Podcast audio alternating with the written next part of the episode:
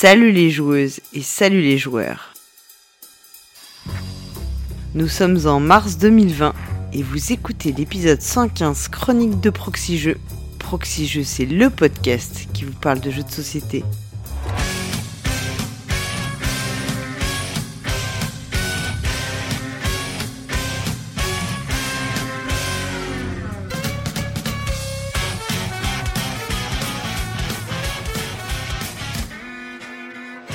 Alors soyons honnêtes, hein, ce soir c'est pas la frite. On a moyennement envie de se poiler, vu qu'on a tous l'impression de vivre dans une version de Shining. Mais la version euh, France 3, votre région a du talent ou pas? Donc voilà, nous on va oser prononcer le mot confinement. Et oui, on est tous plus ou moins confinés. Et puis bah, ce soir, euh, télétravail oblige, hein, je suis par euh, téléphone avec Dédé Schutz. Bonsoir Dédé. Salut Paul Gara. Bah ouais, pour nous, ça nous change pas trop en fait. On est toujours un peu en télétravail. ouais, voilà. En fait, c'est ça, c'est que nous, Proxygen, on est très avant-gardiste puisque on est tout le temps en télétravail quelque part. Et du coup, on n'est pas coup, on n'est pas désarçonnés. Bah voilà, on n'est pas désarçonnés, hein, nous. On est. euh, faut voir le côté positif des choses. C'est ça. on est con et finé en même temps. Voilà. Ah oui, ça complètement. Je con, je, je plus sois. Et alors, euh, on remercie la boutique euh, Philibert de nous aider à réaliser ce podcast. Philibert, c'est une boutique à Strasbourg qui est fermée euh, pour le moment. Oui, malheureusement. Et euh, c'est aussi une boutique en ligne qui vous propose toute une sélection de jeux de société sur philibertnet.com. Et on remercie euh, tous nos tipeurs de nous soutenir euh, pour, euh, pour réaliser ce podcast. Et on remercie aussi la famille Blu pour son don en nature. Alors, on va tout de suite commencer euh, par euh, les commentaires. Alors, les commentaires, ils sont aussi en confinement et on n'en a pas eu beaucoup. C'est, il s'est passé quelque chose là. Il y a eu, je sais pas, il y a eu de la censure. non, mais en fait, les, les gens n'ont plus de trajet, comme ils travaillent de chez eux, et du coup, ils n'écoutent plus euh, Proxy Ouais. Ah là là. Oui, oui, non, mais je pense que Mm. c'est pas faux. hein. Moi, j'écoute plus de podcasts depuis quelques temps. Enfin, moi, je fais partie des régions qui, enfin, des départements qui sont confinés depuis très longtemps. Donc, les premiers, on était avant-gardistes. donc, j'écoute plus de podcasts. C'est une Ah catastrophe. là là. Ça t'en fera encore plus au, au retour. Ah bah, je pense que mon, ma, enfin, comment dire, mon, mon stockage d'iPhone va, va exploser, quoi. Je vais devoir faire des choix. hein. Je vais virer des gens. hein. Bah, on a quand même eu un- un commentaire de Philoulab66 euh, qui nous fait un, un retour sur euh, toutes les, euh, sur à peu près toutes les chroniques, Oui. notamment sur euh, sur joueurs d'ailleurs, qui nous parlait de, de la, de la critique de, de jeux de société en Allemagne, et il nous dit que euh, en fait, ce qu'il y a, je- si je résume un peu son, son commentaire, il dit ce qui- ce qu'il y a dans le jeu de société, c'est euh, ce qui se passe aussi autour de la table, euh, qui, qui a quand même un, un impact, alors qu'un un film, si on le regarde euh, à côté de, de quelqu'un de bien ou si on le regarde à côté de quelqu'un qu'on n'aime pas, bah, ce sera, ce sera pas, ce sera le même film. Alors que euh, quand on joue avec euh, avec des gens, ça, ça, ça peut avoir une incidence sur le Sur le ressenti, enfin, l'expérience que tu vas vivre. ouais. sur le sur la partie. Ouais. Oui, oui, oui, oui, c'est sûr que après l'œuvre, elle est pas euh, modi- Finalement, c'est que le, c'est un peu la différence du jeu, c'est qu'il est modifié selon euh, ceux qui participent, alors que beaucoup de d'œuvres culturelles ne restent euh, Ouais. les mêmes, quoi. Même si après. Après, tu peux avoir quand même des ressentis Oui. différents en fonction de l'au- de l'auditoire, hein. Ouais, ouais. Et puis, et puis Ouais. l'auditoire, hein, ça peut Mhm. jouer. Hein. Ouais, si t'as un mec qui bouvait popcorn en tapant dans ton siège derrière toi, euh, c'est sûr que euh, ça va pas être. Non, mais par exemple, tu peux avoir. Parfois, ça peut arriver d'avoir des salles où tu vas avoir une sorte de communion particulière du Ouais. public, en fait. hein. Des, un ressenti vraiment spécial, le fait que tu, voilà, tout le monde soit sur la même longueur d'onde. Mais c'est vrai que ça va par, ça rarement, ce sera plus sur le ressenti du, du plaisir, enfin, Mm. ou- mais ce sera rarement sur le, le fond, enfin, le déroulé du, de, de ce qui va se passer, quoi. Et euh, du, euh, du coup, on a le, le pionfesseur qui, qui lui répond, euh, qui répond à, à tout le monde, qui nous met des, des commentaires. Il a, il a mis deux, deux commentaires, le pionfesseur. Je pense qu'il a vu que euh, qu'on n'avait pas beaucoup de commentaires. Il a eu un peu pitié de nous. Il a dit bon, allez, je vais leur mettre des, des commentaires. euh. Ouais. Parce que comme lui, il est quand même, il est quand même pro commentaire hein, en général, donc euh, Et celui qui est aussi pro commentaire, euh, c'est euh, c'est Twin. c'est bah c'est le meilleur quand même, faut le dire. Il a bien aimé la, la chronique de, de Hammer et il a dit, alors là, le, je, cite texto, et Hammer qui pète le game, ce mec est un aigle. Ok. Je, c'est Ah. une, je ne connaissais pas ce- cette, euh, cette expression. Laquelle Qui pète le game ou, mec, ou bien ce mec est un aigle? Bah, le, le fait d'être un aigle, est-ce que, euh, je sais pas. Eagle, je sais pas. ouais. C'est pas, c'est pas le- l'aigle allemand, hein, peut-être? Oh là là, oh, attention, tu On est sur une- méfie-toi là. Ouh là là. Le point Godwin n'est pas loin, c'est ça. Oui, c'est ça, méfie-toi. Ouf, faut toujours faire attention dès qu'on. Ah oui, oh là là, mon Dieu. Non, je pense pas que. Je, je suis sûre que c'était pas ça. Ah, bah, t- Twin, si tu pouvais nous, nous, nous expliquer ouais, un peu nous ce, laisser un commentaire pour nous, nous développer un peu ce, ce, ce propos. ce propos de euh, Hammer est un aigle. Où il y Mm. avait un jeu de mots que j'ai pas vu, mais euh, je sais Ouais, pourtant, t'es quand même le pro des jeux pas. Ouais. de mots. Donc. Je sais pas, moi, je cherche avec Eagle, euh, ah, aigle. Attends, bah, que je vais cogiter toute la nuit Ah, maintenant. bah voilà. Donc voilà, c'était les, les quelques commentaires euh, qu'on qu'on a eu. Puis dans Proxy, il y a Proxy jeu, il y a proximité. Mais alors en ce moment, c'est la proximité, c'est on quand même à un mètre de distance, hein, s'il te plaît. Ça. Faut des grands plateaux de jeu, c'est ça Euh, Faut des grands plateaux de jeu, puis tu joues avec des gants. Ouais. Pas toujours facile avec les sleeves, les gants, les sleeves, ça fait beaucoup quand même. Ouais, et donc du coup, euh, Pat, euh, en cette période, euh, il y a plein de, de festivals qui, qui sont annulés. Bah, qui sont annulés, ouais, Ouais. c'est un peu moche. hein. Ben, Donc on sait que Ludinor est annulé, la chimie du jeu à Toulouse est annulée. Mhm. Puis euh, malheureusement, euh, je pense que ça va, ça va être compliqué pour beaucoup parce que c'est peut-être que d'ici là, ce sera d'ici leur date, ce sera revenu à la normale, mais comme Mhm. ils peuvent pas prendre le risque, en fait, c'est beaucoup aussi de prise de risque. hein. Euh, au- et de, aussi de l'organisation qui est compliquée quand tu. Ouais. Donc voilà, c'est un peu, c'est très très triste. Et Ouais. euh, on espère que surtout pour toutes ces organisations, ce sera pas des, des problèmes financiers euh, ouais, lourds, parce euh, qu'on sait, on sait pas du tout. Enfin, on sait. Je pense que d'un festival à un autre, l'organisation est pas du tout la même. Peut-être qu'il y ait des coûts engagés, etc. Donc Ouais. voilà. Bah, on croise les doigts de toute façon que ça se finisse rapidement. Ouais, pour que ça, que ça reparte. hein. Ouais, puis que bon, après, il y a peut-être un sursaut, que les, les gens soient tellement heureux de pouvoir euh, reprendre un- le cours d'une vie normale qu'ils aient envie de faire plein de trucs, quoi. Ouais. Mais bon, enfin, vraiment, on a du mal à se dire qu'il y a un mois, on était à Cannes, tu vois. C'est- sûr. ça me paraît complètement euh, aujourd'hui. Dans une euh, foule euh, et tout ça. ben, dans la, dans, surtout dans l'inconscience totale. Plus que dans la foule, en fait, c'est dans l'inconscience totale. Mm. quoi. Ok, bah on va commencer euh, avec euh, les chroniques. Et on commence par, euh, par ta chronique où tu nous parles de. Et ben justement, d'un jeu découvert à Cannes, euh, Fabulia. Maman, je m'ennuie À quoi tu veux jouer? À tout sauf à un roll and ride. Tu connais Race for the Galaxy? C'est comme un roll and ride, mais ça n'a aucun rapport. Bonjour les papas joueurs et bonjour les mamans joueuses. Je suis Paul Gara et comme vous le savez, si vous avez écouté l'épisode précédent des chroniques, le mois dernier, j'étais au Festival international des jeux de Cannes avec une partie de la Proxy Team. Sur place, j'ai pu découvrir quelques jeux pour enfants, dont celui que je vous présente aujourd'hui. Et si vous avez écouté nos émissions spéciales sorties pendant le festival, vous trouverez facilement le jeu dont il s'agit puisque c'est celui que j'ai évoqué lors de notre premier débrief. Fabulia est un jeu de Marie et Wilfried Faure.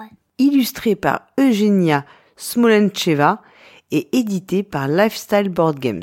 Disponible au prix de 22,50€ chez Philibert, Fabulia est proposé pour 2 à 6 joueuses à partir de 5 ans. Selon plusieurs retours que j'ai pu entendre, Fabulia, c'est un peu Dixit pour les enfants. Alors si vous connaissez Dixit, j'imagine que déjà vous commencez à deviner le genre de jeu dont il s'agit. Mais comme moi je n'ai jamais joué à Dixit, une fois qu'on m'a dit ça, on ne m'a rien dit du tout. Dans Fabulia, les joueuses doivent contribuer à la création d'une histoire commune, déjà écrite, en choisissant au mieux les animaux qui illustreront les personnages de l'histoire. La joueuse qui l'emportera sera celle qui aura réussi à obtenir le plus de points à la fin de la partie, points distribués à l'issue de chacune des phases de vote du jeu.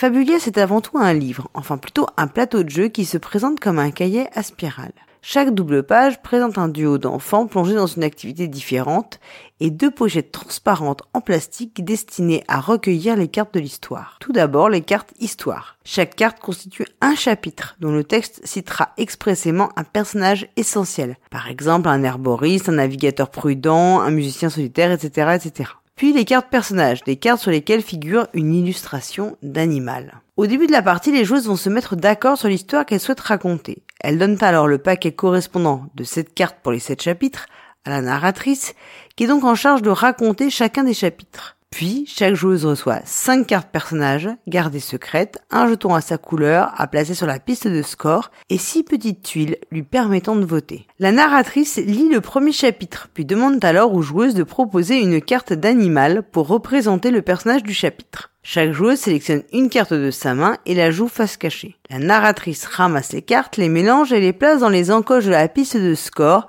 chacune sous un symbole différent. Les joueuses peuvent alors voter en choisissant parmi leurs tuiles celle dont le symbole correspond à la meilleure illustration pour le personnage demandé, avec évidemment interdiction de voter pour sa propre carte. Une fois le vote dépouillé, les joueuses marquent des points, soit lorsque l'animal que la joueuse a proposé est choisi par la collectivité des joueuses, soit lorsque la joueuse aura choisi avec discernement l'animal idéal pour illustrer le personnage recherché. Et la carte choisie est insérée dans la pochette dédiée du livre à spirale. Une fois le septième chapitre révélé, la joueuse ayant obtenu le plus de points de victoire gagne la partie et l'histoire est complète. Elle peut même être relue dans sa totalité avec les illustrations choisies pour chaque personnage. Fabulia est un jeu original parce qu'il propose moins un jeu qu'une expérience collective. En cela, il rappelle dans une certaine mesure le ressenti que l'on pouvait avoir avec le monstre des couleurs. Il suscitera donc un enthousiasme sans borne, notamment de ceux qui rêvent toujours de plus de narratifs dans les jeux de société. Tout le sel de Fabulia n'est évidemment pas de marquer des points ou de voir systématiquement la carte que l'on propose choisie par les autres joueuses. Non. C'est bien de choisir la meilleure illustration possible du personnage proposé, mais parfois également la plus loufoque, la plus improbable. Et tant pis si l'on n'a pas forcément de carte adéquate. Justement, il faut être inventif et trouver d'autres angles d'approche que ceux qui paraissent évidents. Pas besoin forcément de proposer des animaux aquatiques pour une intrigue se déroulant dans la mer. D'ailleurs, après la phase de vote, on peut toujours solliciter un tour de table pour demander aux joueuses d'expliquer leurs différents choix. On peut également trouver le système de scoring imparfait. Il l'est probablement. Mais la victoire n'est pas si cruciale dans Fabulia. D'ailleurs, une variante coopérative est également proposée aux enfants. Voilà un jeu dans lequel, au contraire, Paul Gara Jr. n'a jamais manifesté de mécontentement en cas de défaite, car la victoire n'était pas l'objectif premier de sa partie. Les histoires peuvent être jugées inégales, ce qui est inévitable sur un lot de 10 histoires et certaines tournures de phrases peuvent surprendre. Ce sentiment est probablement lié au fait que les contes ont été initialement écrits en russe puis traduits en anglais et enfin en français, après plusieurs adaptations. Merci d'ailleurs à Mathieu Riviero, le traducteur des histoires, pour ses explications. À la maison, cela n'a posé aucune difficulté, et au contraire, l'histoire ainsi créée a été conservée dans le livre à spirale et a été réclamée comme histoire du soir. Évidemment, Fabulia implique qu'un adulte ou un enfant suffisamment grand pour savoir lire participe au jeu. Il sera donc impossible de laisser des enfants précépés y jouer seuls, sauf à ce qu'ils connaissent par cœur les histoires proposées. Si vous n'avez pas l'âme d'un narrateur, alors passez votre chemin ou bien le relais à une personne de votre entourage qui prendra plaisir à raconter ces petites intrigues. Quant au matériel, outre les illustrations des animaux qui sont très mignonnes, le petit livre à spirale servant à insérer les cartes histoire et personnages est également charmant, agrémenté sur chacune de ses doubles pages d'illustrations représentant deux jeunes enfants plongés dans des jeux d'enfants au fil des saisons, faisant de la barre, construisant un bonhomme de neige, etc. Ces images étant assez évocatrices de l'imaginaire de l'enfance tout en restant suffisamment neutre pour ne pas interférer avec le contenu des histoires qui seront lues. Vous l'avez donc compris, pour Paul Gara Junior et moi-même, Fabulia est un énorme coup de cœur qu'il faudra garder en tête lorsque les pronostics de l'As d'Or Enfant 2021 seront lancés. Et si vos enfants ont déjà fait le tour des 10 histoires incluses dans la boîte, pourquoi ne pas leur proposer de créer leur propre compte en fabriquant les cartes et en écrivant le texte? On se retrouve le mois prochain, on l'espère, dans un contexte plus joyeux. D'ici là, portez-vous bien et bien sûr, jouez bien, surtout avec vos enfants.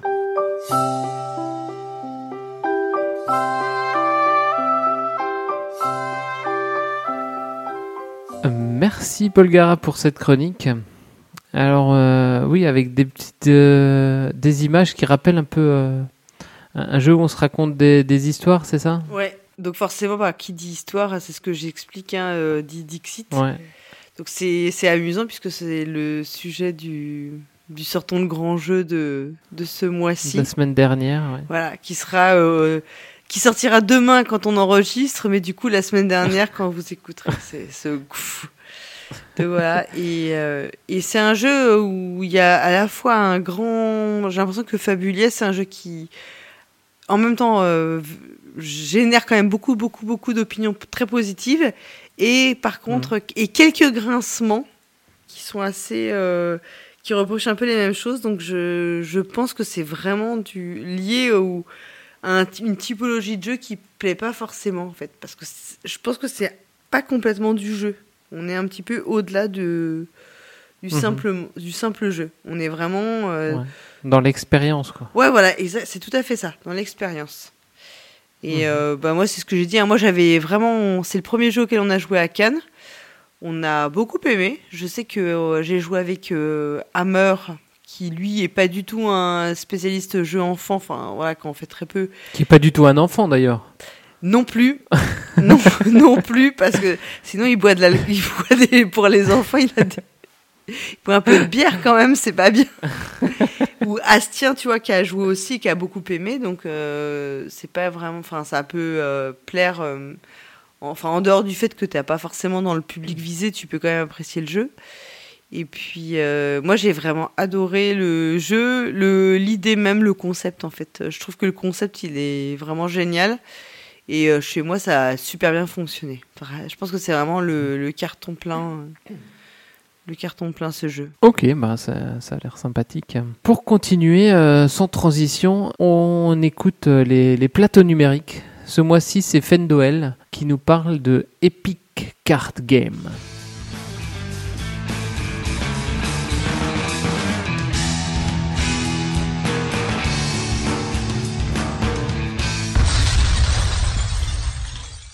Salut les joueuses, hello les joueurs, je suis Fendoel et cette semaine nous allons parler d'un petit jeu de cartes qui s'appelle Epic Card Game.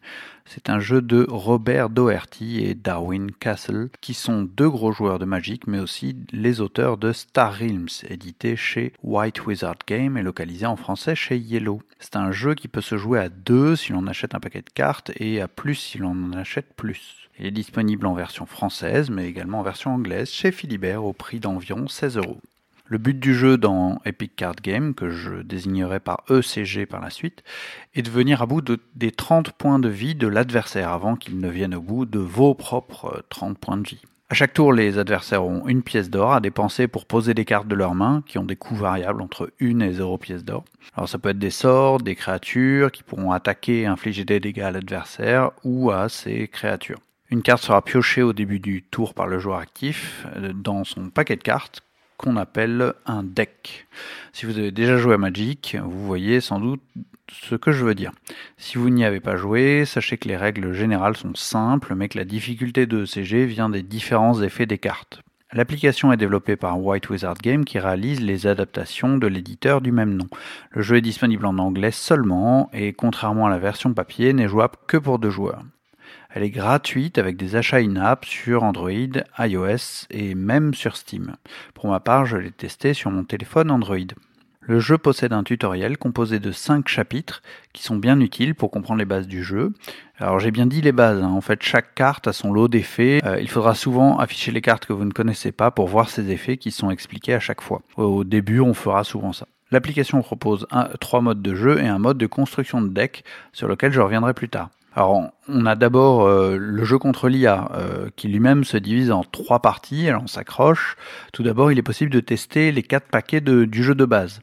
Donc, euh, le bon, le mauvais, le sage, le sauvage. Donc, en anglais, c'est good, evil, euh, sage and wild. Euh, vous jouez l'un de ces quatre paquets contre l'IA qui fera de même, elle prendra l'un des quatre paquets au hasard. Ensuite, on a le jeu dit construit, on pourra s'affronter, faire s'affronter deux des paquets qu'on a soi-même créés dans le constructeur de deck. L'un des paquets sera toujours joué par l'IA. Enfin, le mode dit limité qui propose de jouer avec 30 cartes au hasard, dit, random 30, et le mode dark draft où on va drafter 30 cartes. Alors le draft, c'est la chose suivante on prend 5 cartes, chaque joueur prend 5 cartes, euh, il en choisit une, puis passe euh, son paquet de cartes à l'adversaire, qui en choisit deux, et ensuite on écarte les cartes restantes, on les remet dans la boîte. On fait ça pendant 10 tours et on obtient les 30 cartes euh, ainsi choisies. On note qu'il n'y a pas de difficulté dans l'IA, hein. elle, est, très correcte contre un joueur débutant, mais ensuite évidemment, si on est un, un gros joueur, on verra rapidement ses limites. Alors il y a un deuxième mode qui est le mode campagne, euh, donc accompagné évidemment de son texte d'ambiance euh, cryptico, prophético, incompréhensible, euh, censé vouloir raconter une histoire où chaque chapitre se termine par un affrontement à coups de, cartes contre l'IA. Étonnamment, euh, le jeu propose donc via 12 chapitres des affrontements avec des decks préconstruits imposés. Bon, c'est sympa, franchement, euh, ça ça se fait. Et en dernier lieu, il est possible de jouer en ligne. Et en fait, c'est vraiment vers ce mode que les gros joueurs vont évidemment se ruer. Il est possible de créer euh, ces parties dans tous les différents modes qu'on a vu plus haut, hein, le Dark Draft, le Random 30, euh, les affrontements de decks préconstruits.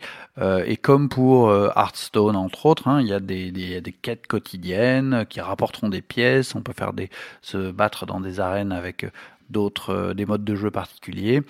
Il est aussi possible de défier ses amis, on a une liste d'amis, on a plein de choses. Bref, le mode en ligne est vraiment très complet. Et si pour vous le jeu c'est aussi de construire ces paquets de cartes, bah, vous avez donc l'éditeur de, draft dont je parlais au début. Et euh, bah, voilà, ça fait tout à fait le, job. Hein.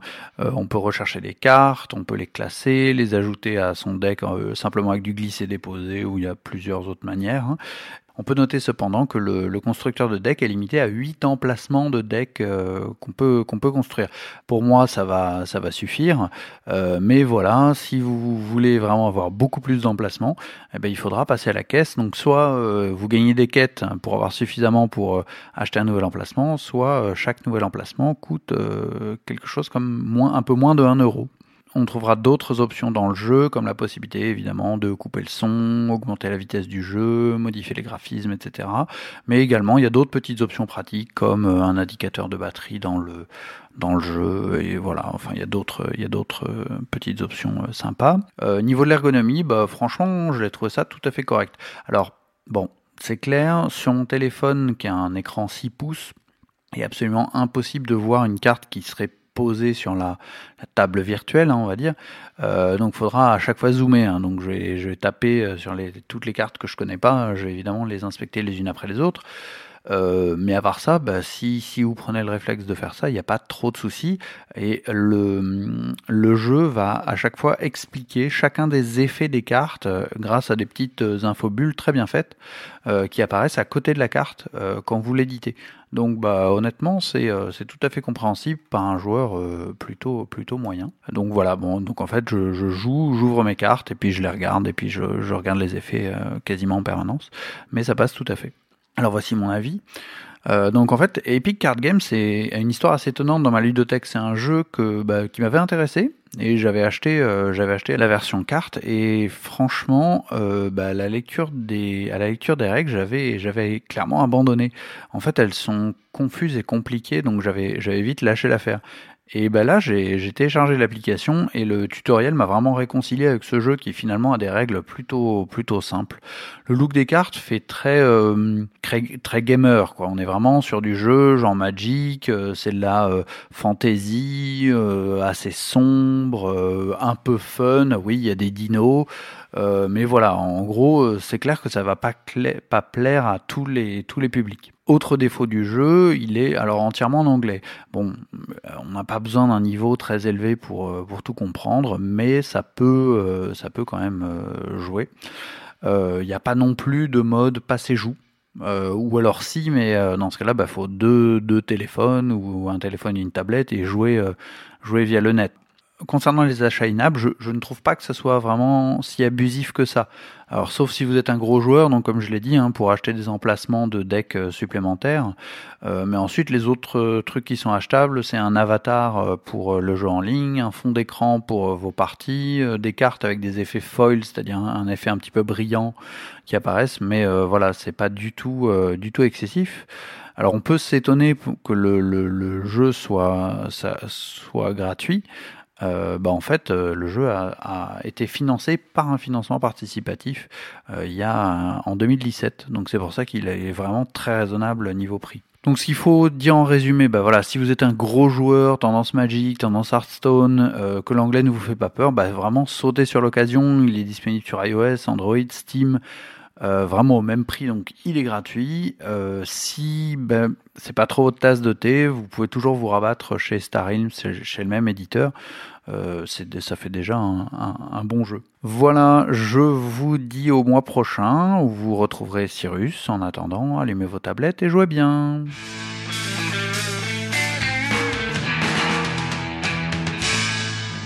Merci Fan Doel pour cette chronique. Alors oui, ça a l'air, euh, ça a l'air sympa l'adaptation euh, en numérique de, de, Epic Card Game. Ouais, bah en fait je connaissais pas du tout. Hein. Ça a l'air sympa, mais ouais, j'avoue que je connaissais. Euh... En fait, moi je sais pas pourquoi, mais Epic là, ça me rappelle, un... ça me fait penser à un dessin animé de, je sais pas si c'est Pixar ou je sais pas quoi. Donc ça, je pense que ça n'a aucun rapport. Hein. Mais euh... et en plus quand j'ai regardé sur euh, les, les, illustrations, enfin c'est pas 100% éloigné, donc ça m'a un peu induit en erreur. Je suis un peu perturbée par ça. Et je ne pense pas que c'était ça. Donc euh, voilà, je suis. Faudra que je me. Mais bon, c'est que en anglais si j'ai bien compris. Ouais. Et c'est euh, ouais, c'est assez, euh, c'est assez gamer. Euh, Moi, je sais pas pourquoi j'ai. voilà, avec, euh, avec des petits av- achats in-app. Moi, j'ai quand même toujours, un, je suis toujours, euh, hum, je sais pas pourtant, euh, un peu gêné par l'idée de jouer à des trucs que euh, en anglais. Enfin, même si je suis pas nul, hein, du tout. Hein, c'est pas. Mais ça fait travailler, euh, ça fait travailler l'anglais. euh. Ouais. Enfin, pas trop l'anglais professionnel, mais. Bah, ça dépend euh, dans quoi oui, tu travailles. ouais, ça dépend de quoi tu travailles. Mais bon, a priori. euh, Mais euh, ouais, ouais, je sais pas pourquoi. Moi, j'ai vachement de réticence. Hein. Ouais, Jouer tout en anglais. Ouais. Mais même sur des jeux euh, que en numérique ou que ou avec des jeux. Ah ouais, en général. hein. Après, ça m'est déjà arrivé parce que tu vois d'avoir des jeux que en anglais. hmm. Mais c'était des jeux dont en général auxquels j'ai déjà joué, donc je suis à peu près sûr que je vais gérer. Bah après, ça dépend des, des jeux. hein. Il y a des jeux. Il y a des jeux Queen Game euh, où vaut mieux jouer avec la version anglaise qu'avec la version française. Oui, oui, ce que ce que tu veux dire, ça finalement la, la version d'origine est moins dégueulasse, les règles sont moins dégueulasses. Que... Ouais, parce que Finalement, tra- traduit Kingdom- c'est moins clair.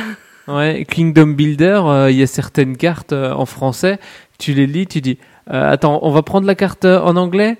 Ah oui, mais c'est beaucoup plus clair en anglais. Mais en fait, ça, ce qui est vrai aussi, c'est que parfois ça arrive que tu lises un truc et tu te dis ah là là, ça c'est une mauvaise traduction. En fait, tu sais que tu vois bien que c'est un truc qui a été traduit, euh, enfin genre par euh, Google Trad ou tellement littéralement que c'est forcément, tu vois que c'est un faux ami. Enfin, ça se ressent tout de suite. Tu te dis ok, bon, j'ai compris d'où ça vient quoi. Ouais. Mais bon, moi quand même, je suis toujours, euh, j'ai toujours un peu euh, réticente. Si je peux avoir la VF, je préfère hein, vraiment. Ouais, donc tu iras pas à SN pour, euh, pour acheter le petit jeu euh, en, en anglais, même s'il Non. arrivera en français après, non? Euh, Non, Plutôt tu attends. non, je serais plus euh, la patience. Bah après, pour, les, pour jouer avec les enfants, c'est sûr, c'est plus, c'est plus pratique aussi. S'ils oui, enfin ça, dépend. ouais, mais, enfin ça dépend s'il y a de la comment dire s'il y a du texte sur les cartes ou pas, tu vois. Enfin, il y a des Mm. jeux, ils ont plein de jeux en fait, on pourrait très bien Enfin, toi, ils s'en foutraient complètement. Hein. Je sais pas, euh, Ouais. mon premier verger, que tu l'aies en, en allemand, en espéranto ou en français, c'est à peu près. pas- Une fois que tu connais les règles de base, c'est pareil. Non, Euh, mais euh, pour un, un ado qui commencerait à jouer à des jeux un peu plus costauds, Ouais. tu vas prendre des jeux anglais. Moi, je réfléchis. Et les quelques jeux que j'ai, peut-être qui sont pas en français, en fait, c'est vraiment accessible. Enfin, c'est vraiment compréhensible. Et j'y ai déjà joué, donc voilà. Donc c'est pour Mm. ça que. Après, c'est c'est jamais. euh, Oui, après, je sais que tous les jeux, genre Keyforge, tu vois, ce genre de jeu, il y a beaucoup de, de texte sur les cartes. Mm. Enfin, c'est quand même acquis tout double, si tu à savoir si tu saisiras bien le sens. euh. Ouais. Le sens de ce que tu lis, quoi. Parce que Bon. des fois, on, on- on lit des trucs, on entend des trucs, mais il y a des, un sens caché. Ouais. Comme dans le, la chronique Ceci est un jeu, où on nous passe des extraits, et en fait, il y a des messages cachés dans sa chronique. Bah, on va l'écouter tout de suite. Bravo, vous avez été sélectionné à notre jeu. Ce n'est pas un calembour au moins. Non, Majesté, c'est un jeu de mots. C'est une devinette. Il va falloir jouer serré. Ceci est un jeu. Bonjour à tous, ici Cargo et vous écoutez un nouvel épisode de Ceci est un jeu. C'est une chronique un peu particulière. En effet, c'est une chronique où vous, auditeurs, allez jouer. Car comme son nom l'indique, ceci est un jeu. Et dans tout nouveau jeu, il y a des nouveaux joueurs. Donc, on commence par la règle. Ceci est la règle. Dans ce jeu, je vais vous présenter une énigme. Une énigme sur les jeux de société, bien sûr. Le but du jeu est de trouver le jeu de société dont parle cette énigme. Cette énigme est une succession d'extraits sonores qui peuvent être des répliques de films, des extraits musicaux, des archives radio ou le roulement des dés d'un bon roll and write. Tous ces extraits contiennent un indice sur le jeu à deviner. Ils peuvent correspondre au thème du jeu, à sa mécanique ou à la forme de ses meeples. Vous avez quelques semaines pour me faire parvenir votre réponse par un formulaire disponible dans le billet du podcast. Parmi les bonnes réponses, un participant sera tiré au sort par nos animateurs favoris et aura l'honneur d'être cité dans l'émission ainsi que de remporter un indispensable goodie proxy jeu. Maintenant que vous avez compris, on passe à la réponse de la dernière énigme. Ceci est la réponse. Tout d'abord, merci à tous les participants. Et surtout à ceux qui auront reconnu le jeu. Hmm, non, on va changer un petit peu cet épisode. Je me doutais que cette énigme serait un petit peu plus dure que les précédentes. Et il n'y a eu que très peu de gagnants. Euh, certains cherchent encore, hein, n'est-ce pas, joueurs d'ailleurs? Cette fois-ci, je ne vous donnerai le nom du jeu qu'à la fin de la réponse. Mais je suppose que vous l'aurez deviné avant. Ce jeu est un roll la mécanique préférée de Cyrus. Mais si, vous savez, quand on passe toute la partie à rouler des dés,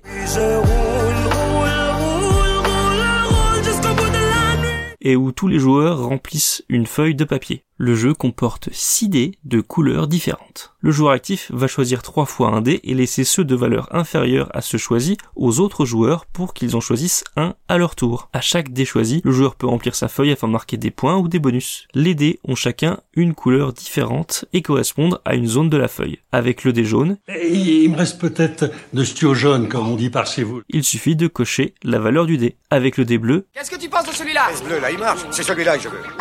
Il faut cocher la somme du dé bleu et du dé blanc. Avec le dé vert,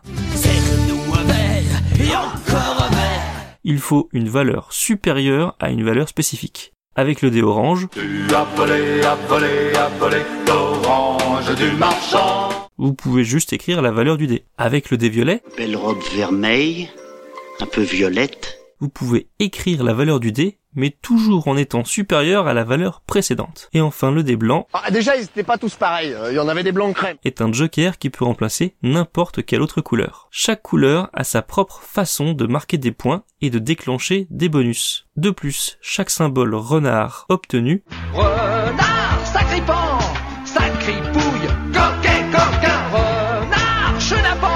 rapportera autant de points que la plus faible des couleurs. Vous l'aurez maintenant reconnu, ce jeu est le jeu très futé de Wolfgang Warsch, édité par Schmidt et sorti en 2018. C'est un jeu pour 1 à 4 joueurs à partir de 8 ans et pour des parties de 30 minutes. Si vous souhaitez en savoir plus sur ce jeu, je vous invite à écouter le merveilleux jeu du mois numéro 99 présenté par le bluffant BenoFX et l'époustouflant Cyrus. Bien, on attaque maintenant la nouvelle énigme. Ceci est l'énigme. Attention, mesdames et messieurs, dans un instant, on va commencer. Installez-vous dans votre fauteuil bien gentiment. 1, 2, 3 et c'est reparti pour l'ambiance.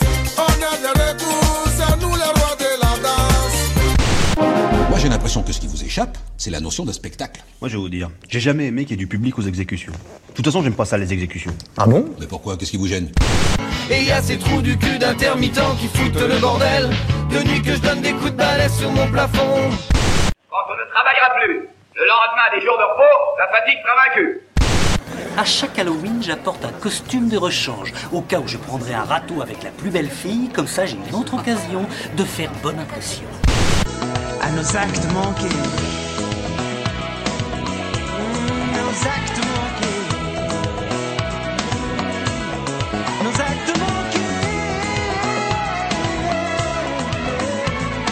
Et si tu sous-couches, tu fais que deux couches. Mais tu peux mettre aussi de la résine parce que la résine c'est hyper sympa et en plus t'as pas besoin de deux couches. Ou tu peux faire du béton ciré. Tu reprends ton papier à poncer à la main et tu ponces les arêtes. Comme ça, ça va refaire sortir les arêtes. Et ça, c'est ce qu'on appelle la patine. Et ça, c'est bien. Mais bon, ça te fait plusieurs solutions, tu vois.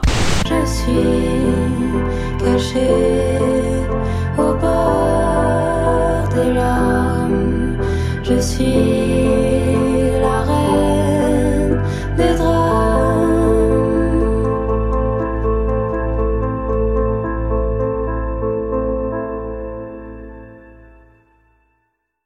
Et c'est déjà fini. Si vous savez de quel jeu il s'agit, vous trouverez un lien dans le billet du podcast pour participer et tenter de remporter un merveilleux goodie et la gloire qui va avec. Vous avez jusqu'au 13 avril 2020 pour me faire parvenir votre réponse. Les sources des extraits sont également citées dans ce même billet des fois que ça vous titille. Je vous retrouve le mois prochain et d'ici là, jouez bien. Quoi, c'est pas simple, c'est tout simple. On peut avoir une deuxième chance? Quand c'est facile à comprendre, ils comprennent rien. Bon, on remballe, c'est terminé. Merci Cargo pour cette euh, chronique. Donc c'était c'était très futé. Voilà. Et euh, je l'avais pas trouvé, hein, celui-là. Ah. Une fois n'est pas coutume. Je l'avais trouvé parce que tu me l'avais dit surtout. C'est plus c'est plus facile quand on te quand on te quand on te le dit quoi. ah bah quand on te donne la réponse, c'est évident. Ça, Alors mais par contre pa- pas grand monde a, a trouvé hein, donc euh, bah, ce qui est bien la preuve que c'était vachement dur. Mais que Ouais, du coup, t'es vachement fort. que je suis vachement doué. En fait moi je trouve que quand ils sont très difficiles. Ouais. Oui, toi, tu te concentres pas sur les trucs faciles qui sont pour le, Bah oui, pour, le, pour le, Pour le tout tout venant, venant. toi, voilà. tu- ouais. Que pour l'élite. Alors est-ce que tu as Ouais. une pièce sur toi, une pièce de monnaie? Attends, je, je, je, je vais fouiller dans mon sac à main. Ah. une... je peux Tu faire, n'as que des billets? une- J'ai une carte bleue, je peux Bah, le faire ça- avec la oui, face. ça peut faire avec la carte bleue. euh, ça Je la lance en l'air et selon comment elle retombe, euh, Ah ouais. ça fera pile ou face, c'est ça Voilà.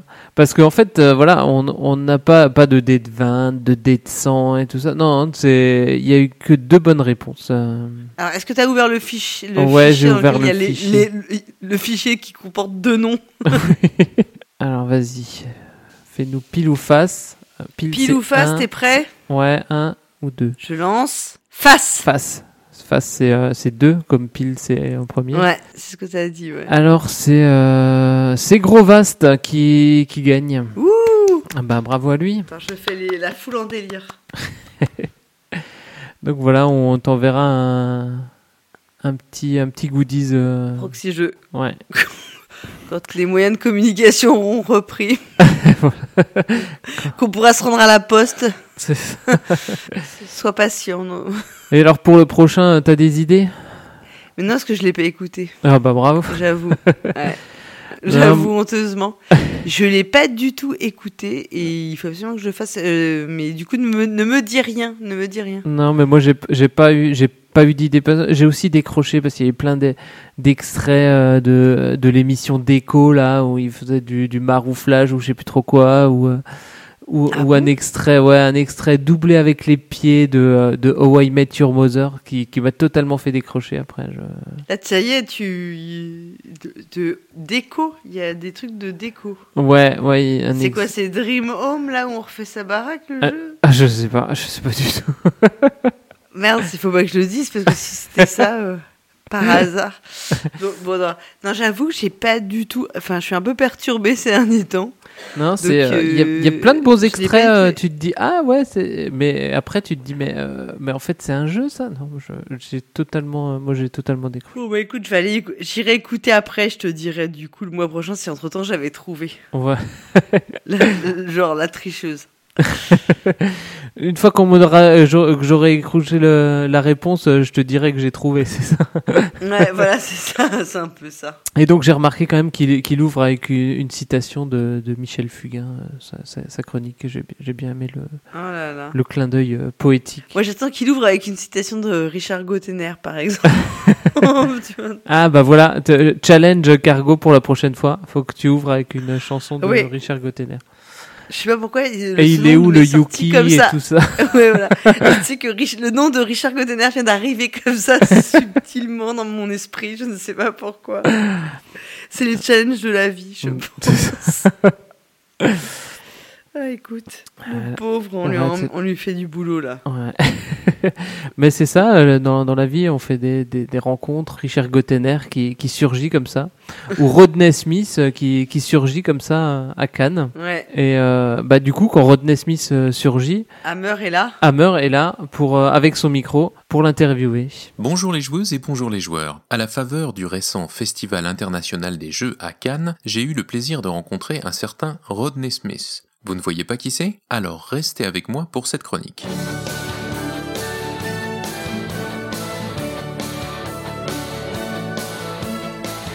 Joueur d'ailleurs.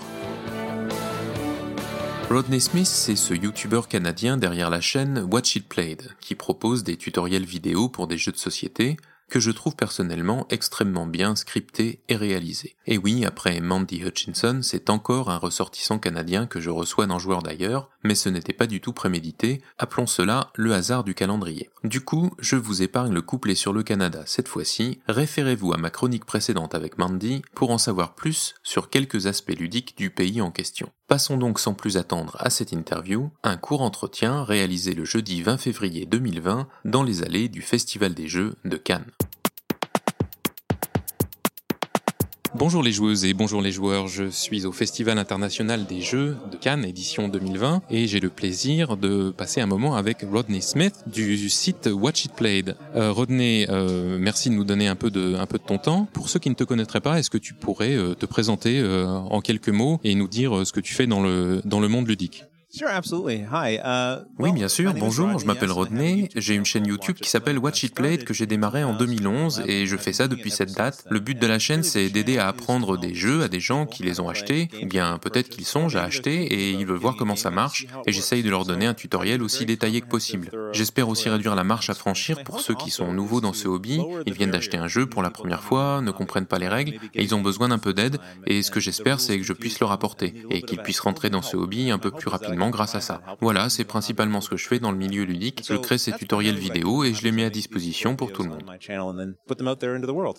Et est-ce que donc c'est ton travail euh, à plein temps? Est-ce que tu arrives à en vivre? Yeah, that's right. Uh, When I first started, it wasn't my full-time work, uh, obviously, but over time, Oui, c'est ça. Quand j'ai commencé, ce for n'était pas un travail à plein temps, évidemment, mais avec le temps, j'ai cherché des moyens de tirer un revenu de ce travail. J'ai souvent fait appel à la communauté qui suivait mon travail pour me soutenir financièrement, pour que je puisse continuer à le faire et faire de plus en plus. Et finalement, j'ai réussi à obtenir un revenu suffisant pour pouvoir le faire à plein temps, et je me suis aussi mis à faire payer des éditeurs pour ces tutoriels. Ils ont commencé à louer mes services pour que je fasse plus de vidéos. Je dirais que ça fait à peu près 6 ans, 5 ans que je fais ça à plein temps maintenant. En fait, ça fait plus longtemps que je fais ça à plein temps, mais ça fait seulement 4 ou 5 ans que je peux en vivre. Alors si euh, on revient un petit peu en arrière, est-ce que tu peux nous dire euh, qu'est-ce qui t'a amené dans le monde ludique euh, Quel est ton parcours de joueur? well, I started pretty young. I have a, an older brother and an older sister. They're about 16 years older than I am. And my my brother was always into games, and he actually was into a number J'ai commencé très jeune, j'ai un frère et une sœur plus âgés, ils ont à peu près 16 ans de plus que moi, et mon frère a toujours aimé les jeux. Il faisait des wargames par correspondance, et j'ai passé mon enfance à jouer avec lui à des jeux qu'on trouve dans les grands magasins, mais il avait aussi des jeux un peu plus pointus que je voyais aussi un peu de temps en temps. Alors quand j'ai grandi, je me rappelle être allé dans un magasin, et j'ai trouvé ce catalogue dans lequel il y avait plein de ces wargames. Et l'un d'eux s'appelait Empires in Arms, et ça disait que le livret de règles faisait 80 pages. J'étais très jeune à l'époque et ça m'avait carrément impressionné. Je me disais comment un jeu peut avoir 80 pages de règles? Monopoly, il y a 4 pages de règles, Risk, c'est à peu près la même chose. Je me demandais vraiment de quoi ça avait l'air. Et plutôt que de m'effrayer, ça m'a rendu vraiment très curieux d'en savoir plus. Alors j'ai supplié mes parents de me l'acheter parce qu'à l'époque je ne pouvais pas me le payer. Je suis rentré à la maison, j'ai déplié cette carte gigantesque, j'ai déballé des centaines de jetons en carton et j'ai appris à y jouer. Réaliser que je ne connaissais personne qui voudrait bien y jouer avec moi. C'était un démarrage plutôt décevant dans ce hobby, mais avec le temps, en grandissant, j'ai trouvé d'autres jeux, comme Magic l'Assemblée, ce genre de jeu. J'ai trouvé des joueurs. C'est pour ça que j'ai gardé de l'intérêt pour ce loisir. J'ai fait une longue pause pendant mes années à l'université, j'avais une jeune famille, j'étais occupé à d'autres choses, mais ça m'a toujours intéressé. Et puis un jour, j'ai trouvé le site Board Game Geek et j'ai réalisé, bon sang, il y a tous ces autres jeux dont j'ignorais l'existence et qui étaient en train de devenir de plus en plus populaires. C'est là que je suis revenu vers ce loisir avec des jeux comme Carcassonne, Horreur à Arkham et plein d'autres, et depuis lors, je suis vraiment dedans à fond. Carcassonne and Arkham Horror and those kinds of games. And I've been really in it and obsessed with it ever since. Alors j'ai oublié de préciser à nos auditeurs que tu es canadien, tu habites euh, dans l'est du Canada sur une euh, sur une île, je, crois. Euh, je ne sais pas si c'est facile de trouver des, des joueurs hein, dans la région où, tu habites, mais d'une manière générale, est-ce que tu pourrais nous décrire la scène ludique au Canada? Well, I will mention that in Prince Edward Island, uh, we moved there about 10 years ago. And Oui, en fait, on a déménagé sur l'île du Prince-Édouard il y a dix ans. Je ne connaissais personne, je ne savais pas s'il y avait des joueurs. Il y avait une boutique de jeux, j'y suis allé évidemment, et j'ai trouvé quelques joueurs qui habitaient dans le coin, avec lesquels on a formé notre propre groupe de jeux qui a fini par attirer toujours plus de monde. Et maintenant, il y a un café-jeu sur l'île, donc je dirais que la communauté ludique là-bas grandit. Ça reste petit par rapport à d'autres endroits, évidemment.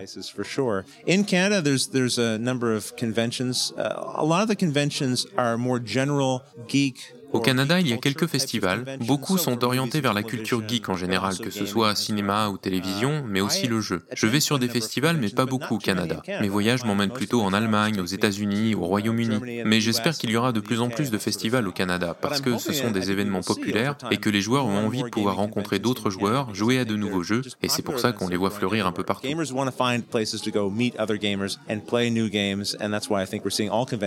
Really kind of on the rise. Assez récemment, tu es devenu euh, partenaire, je crois, du site euh, Board Game Geek de manière euh, officielle. Euh, Est-ce que tu peux nous en dire un petit peu plus sur ce partenariat et sur ce que ça a changé pour pour toi et pour la chaîne Watch It Played? Absolutely. The uh, partnership with Board Game Geek, which has been going on now for almost two years, has been really good. Oui, absolument. Ce partenariat avec Board Game Geek existe depuis à peu près deux ans et ça se passe vraiment très bien. Je savais qu'à un moment donné, je voudrais avoir un partenaire pour ma chaîne, mais j'avais du mal à trouver le bon candidat parce que dans mes vidéos, j'essaie de ne pas donner mon avis et de favoriser tel ou tel type de jeu. Si je m'associe à un éditeur ou un distributeur, ils voudraient que je présente leur propre jeu et je veux vraiment garder le contrôle des jeux que je présente et que je partage. Je veux que ce soit des choses qui m'intéressent moi.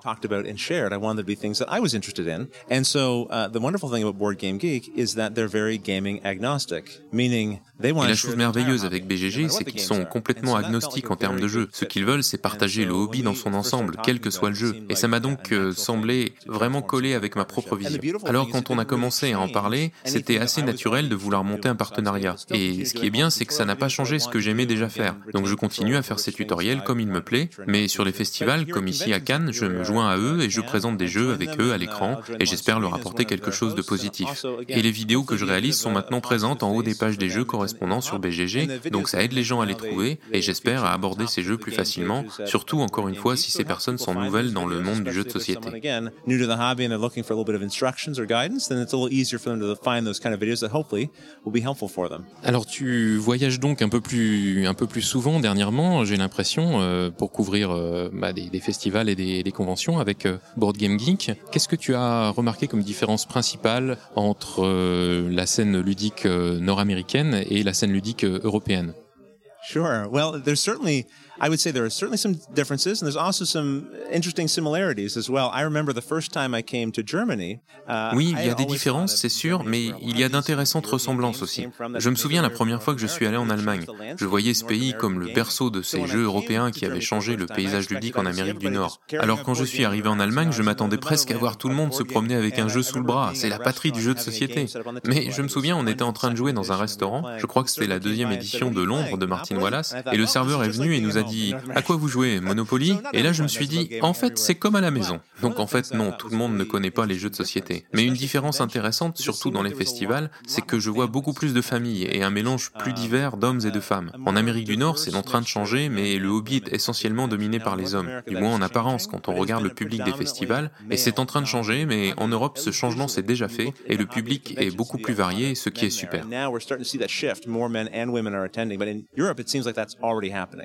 Which is great. Merci beaucoup Rodney. J'ai une dernière question, ma question fil rouge. Euh, je voudrais que tu nous parles d'un jeu ou d'un moment d'un jeu qui t'a marqué euh, particulièrement et que tu nous dises pourquoi. You know, it's it's not that it was a particular game per se, but En fait, c'est pas vraiment un jeu en particulier, mais à cause de ma chaîne YouTube, j'ai eu la chance de rencontrer des gens du monde entier qui sont passionnés de jeux.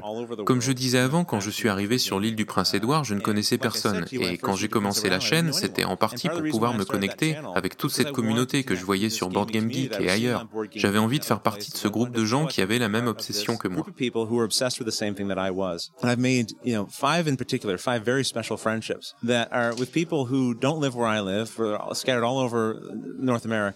Et j'ai noué cinq amitiés en particulier avec des gens qui habitent un peu partout en Amérique du Nord. Et grâce aux conventions, on se voit parfois quatre ou cinq fois par an. On se déplace parfois pour des anniversaires, des choses comme ça. Alors, c'est pas vraiment qu'il y a un jeu en particulier qui est tellement mémorable. Mais l'an dernier, à BGGCon, on était tous les six au même endroit, à partager des chambres dans le même hôtel, à jouer ensemble au même jeu. Et c'était vraiment un moment merveilleux et plein de sens pour moi, d'avoir ce lien privilégié avec ces personnes et d'être tous ensemble dans la même pièce. Et ça paraît impossible. Comment aurait-on pu se rencontrer s'il n'y avait pas eu le jeu de société? On se parle tous les jours sur le net, on est très proches, et ce serait complètement impossible sans les jeux. On n'aurait eu aucune chance de se rencontrer sans les jeux de société. Et on s'entend comme larron en foire, on est très proches, et je crois que c'est ce qui est spécial à propos de ce hobby, c'est jamais un jeu en particulier, ce sont les expériences qu'on partage et dont on se souviendra toute notre vie, en tout cas dont moi je me souviendrai toute ma vie.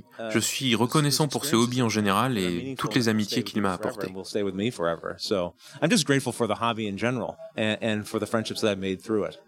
Eh bien, je pense que c'est une très belle réponse pour euh, conclure cette interview. Merci encore, euh, Rodney, nous avoir euh, donné un peu de ton temps. Et puis, puisque nous sommes à Cannes, euh, très bon salon. Voilà pour cette rencontre avec le très sympathique Rodney Smith, dont je vous engage à découvrir le travail si vous êtes anglophone et que les règles en vidéo sont votre tasse de thé. Je vous mettrai dans le billet le lien vers sa chaîne YouTube. Comme vous l'avez entendu, mon invité d'aujourd'hui était à Cannes avec l'équipe de BGG et cela fera bientôt l'objet d'une autre interview sur Proxyjeux.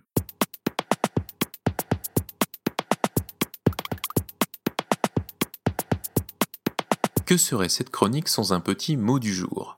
Aujourd'hui ce sera un mot anglais, le mot convention, que je vous laisse traduire selon les circonstances par congrès, salon ou festival. Je vous dis au mois prochain pour continuer à parler des joueurs d'ailleurs, et d'ici là, jouez bien. Et puis, restez en bonne santé surtout.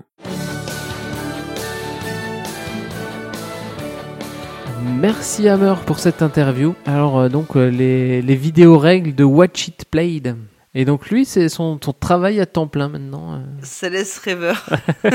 Ah, ça te laisse rêveur toi de, de faire. euh? non, je sais pas. Ah, je pense qu'il il, il, il doit pas jouer beaucoup de fois, plusieurs fois au même jeu. euh, si. Ouais, non, ça doit être ça, oui. Voilà, donc euh, on, on en, se- on en sait un peu plus maintenant sur, euh, ouais, sur la création de, de sa chaîne YouTube euh, et de, de son implication dans, dans BGG aussi. Mais euh, Hammer, il a bien, bien géré parce qu'il a fait d'une pierre deux coups là, hop à Cannes, clac. Il saute sur tous les étrangers euh, qui, qui, qui voient. J'espère qu'il a pas interviewé d'Italiens qui lui a toussé dessus. Non mais parce que Hammer il parle quand même plusieurs langues, hein. il faut le savoir. Enfin, il parle pas juste allemand, anglais, français, et en plus il parle espagnol, donc il, y a- lui il est, il est hyper à l'aise. Je suis sûr que je suis sûr qu'il maîtrise quelques mots en italien. Donc quand il dit quelques mots, c'est qu'il est capable d'avoir une discussion complète. C'est pas juste qu'il euh, sait commander une bière. ça voilà, c'est pas juste Bira Moretti, euh, per favor, tu vois, c'est pas toi ni moi. Donc euh, lui tout de suite c'est c'est ça, ça te met un peu minable. Donc euh, non mais ce qui est c'est super cool quoi du coup de d'avoir cette, euh, cette cette capacité.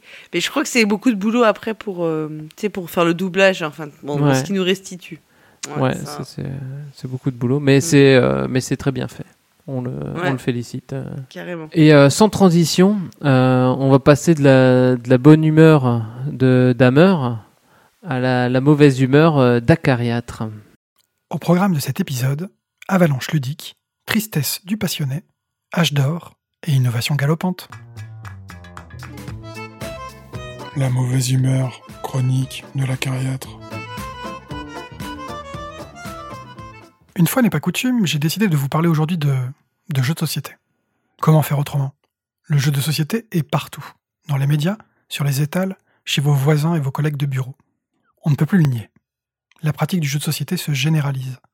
Elle s'éparpille. De plus en plus de joueuses et de joueurs, de plus en plus de maisons d'édition, de plus en plus de jeux.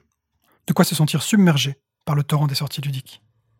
Pour le joueur passionné, cependant, c'est une double trahison. Premièrement, son expertise est mise à mal. Tout va trop vite, l'actualité lui échappe, il est tout simplement dépassé. Secondement, la démocratisation du jeu de société dénature l'objet de sa passion. Le joueur ne voit plus sur les étagères que des jeux OK game, plaisants mais pas renversants, qu'il a l'impression d'avoir déjà vu, déjà joué, qui survivent quelques semaines dans les rayons et les esprits avant de disparaître. Souvent, seul, le soir, chez lui, les yeux posés sur cette étagère débordante, le joueur repense avec nostalgie au doux temps, pas si ancien, où les joueurs étaient une tribu d'irréductibles passionnés, retranchés dans leur petit village, loin des regards et abreuvés au quotidien de merveilles ludiques que seuls savaient apprécier. Rien de plus faux. La nostalgie a très mauvaise mémoire. Elle efface les souvenirs douloureux pour ne garder en tête que les meilleurs moments. Dans les années 80 ou 90, un nouveau jeu exceptionnel, révolutionnaire, n'était pas révélé tous les mois, ni même tous les ans. Beaucoup de jeux n'avaient pour seul avantage que celui d'exister, dans un désert ludique. La plupart seraient sans doute impubliables aujourd'hui, loin des critères de qualité matérielle et mécanique actuellement en vogue. Le manque de tests, les erreurs de règles ou les imprécisions de traduction, les problèmes de production, étaient vraisemblablement aussi fréquents qu'aujourd'hui, mais simplement moins surveillés et surtout moins discutés. En réalité, si le joueur passionné est nostalgique, c'est de sa propre période de découverte du jeu. Ce qui lui manque, c'est l'exaltation des premiers émois, le vertige ressenti devant un continent complet à explorer. Aujourd'hui, à l'inverse, c'est sa propre lassitude qu'il interprète comme un essoufflement général du jeu de société. S'il y a un âge d'or du jeu de société, il est propre à chaque joueur, à chaque expérience personnelle. Car croyez-le-moi, le jeu de société est aussi vivant que toujours. Dans un récent article du site Ludovox, sa rédactrice en chef, Chanouillette, identifiait les tendances des dix dernières années. L'occasion de prendre un peu de recul et de se rendre compte que la palette du jeu de société s'enrichit en réalité chaque jour davantage, à un rythme d'ailleurs tout à fait soutenu et enthousiasmant. Ces toutes dernières années ont en effet apporté leur lot de création. Je cite euh, en vrac le mode Legacy, pour ces jeux qui ne vivent qu'une fois, le matériel précédemment sacré est désormais scarifié et sacrifié, les jeux uniques, où chaque boîte ou paquet est différent, les jeux à scénario, jouables une seule fois, les jeux hybrides, associant le meilleur du carton et du numérique, les nombreux modes solo, autant de pans entiers du jeu de société qui étaient encore impensés et impensables en 2000. Et j'en oublie sûrement. Il vous faut d'autres preuves? Aujourd'hui, un jeu aussi original et à première vue impubliable qu'un The Mind rafle tous les prix ludiques. Un jeu d'asymétrie aussi exigeant que Root occupe le devant de la scène. L'innovation est non seulement là, mais elle est accueillie à bras ouverts. Alors bien sûr, l'immense majorité de la production actuelle n'est pas révolutionnaire. Mais est-ce vraiment le but? Comme je le disais dans une chronique précédente, il faut des jeux pour tous les contextes, et pas que des innovations censées repousser les limites du médium. De toute façon, les éditeurs ne peuvent pas innover dans chaque projet. Car l'innovation, il faut en être conscient, multiplie les risques d'être incompris ou à côté des attentes. Seuls les éditeurs avec les reins solides, ou très peu à perdre, peuvent en réalité se le permettre. Pour autant, le jeu de société est plus que jamais un terreau favorable à la créativité. Sans parler d'âge d'or, les moyens de production et de diffusion actuels sont une incroyable chance pour la diversité du jeu de société. Grâce aux imprimantes modernes, grâce aux logiciels de création, grâce à Internet, chacun, ou presque, peut s'improviser créateur et partager son œuvre. Pour ceux qui cherchent le frisson du premier pas, des grandes découvertes et des fréquentes déconvenues, il faut donc chercher dans les circuits alternatifs. Les toutes petites maisons d'édition, notamment étrangères, les éditions à compte d'auteur, les jeux à imprimer soi-même, les concours de création et leurs prototypes. Là, peut-être, cachés de tous, ils dénicheront enfin leurs perles ludiques et se sentiront de nouveau un instant l'âme de défricheur. Je le pense très sincèrement. Le jeu de société a encore énormément à nous faire découvrir, dans sa forme actuelle et dans des formes tout simplement insoupçonnables à cette heure. Alors, trouvez votre luda incognita, enfilez votre tenue d'aventurier et jouez bien. Merci à Cariat euh, pour ce billet d'humeur. L'âge d'or euh, du jeu de société est révolu. Et en fait, pas tant, pas tant que ça. Non. Il y a toujours un âge d'or. Mais c'est juste que c'est plus notre âge d'or. Oui. C'est vrai qu'au bout d'un moment, t'as- t'as- quand, t'as plus, quand, quand tu découvres un, un- un jeu de placement d'ouvrier, si c'est pas ton premier, tu vois, tu te dis ah bah ouais, genre je connais cette mécanique, c'est c'est un peu moins moins intéressant. Oui, tu veux dire qu'en fait, il y a la lassitude, en fait, euh, Mm. qui, qui s'installe au bout d'un moment. Bah ouais, c'est. euh, Ah, c'est un peu triste, alors, ce que tu dis. Mais c'est parce En fait, c'est- un peu comme euh, quand c'est un peu comme dans la vie de tu vois dans la vie amoureuse on dit euh, il y a le il y a la passion amoureuse et puis après c'est le quotidien qui s'installe en fait c'est un peu la même chose. Voilà. C'est horrible mon dieu. Et alors du coup, euh, Akariat, il propose d'aller chercher ailleurs. Ouais, voilà. Mais que pour Ah, les jeux de société, bien. je crois. Oui, bon, on va dire ça comme ça parce que sinon c'est un peu Bah, c'est pour ça que les, les, les joueurs euh, chevronnés, ils vont toujours à Essen euh, pour essayer de dénicher le, le petit jeu euh, qui, qui te fera vibrer euh, cette année, euh, le petit jeu euh, indépendant. Ah ouais, tu vois, bah si tu ramènes ça à un autre niveau, à un autre domaine, c'est c'est beaucoup moins euh, c'est beaucoup moins classe tout de suite.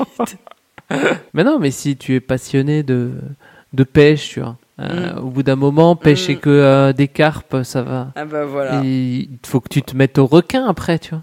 Ouais ouais. Ouais oui, on va dire ça comme ça.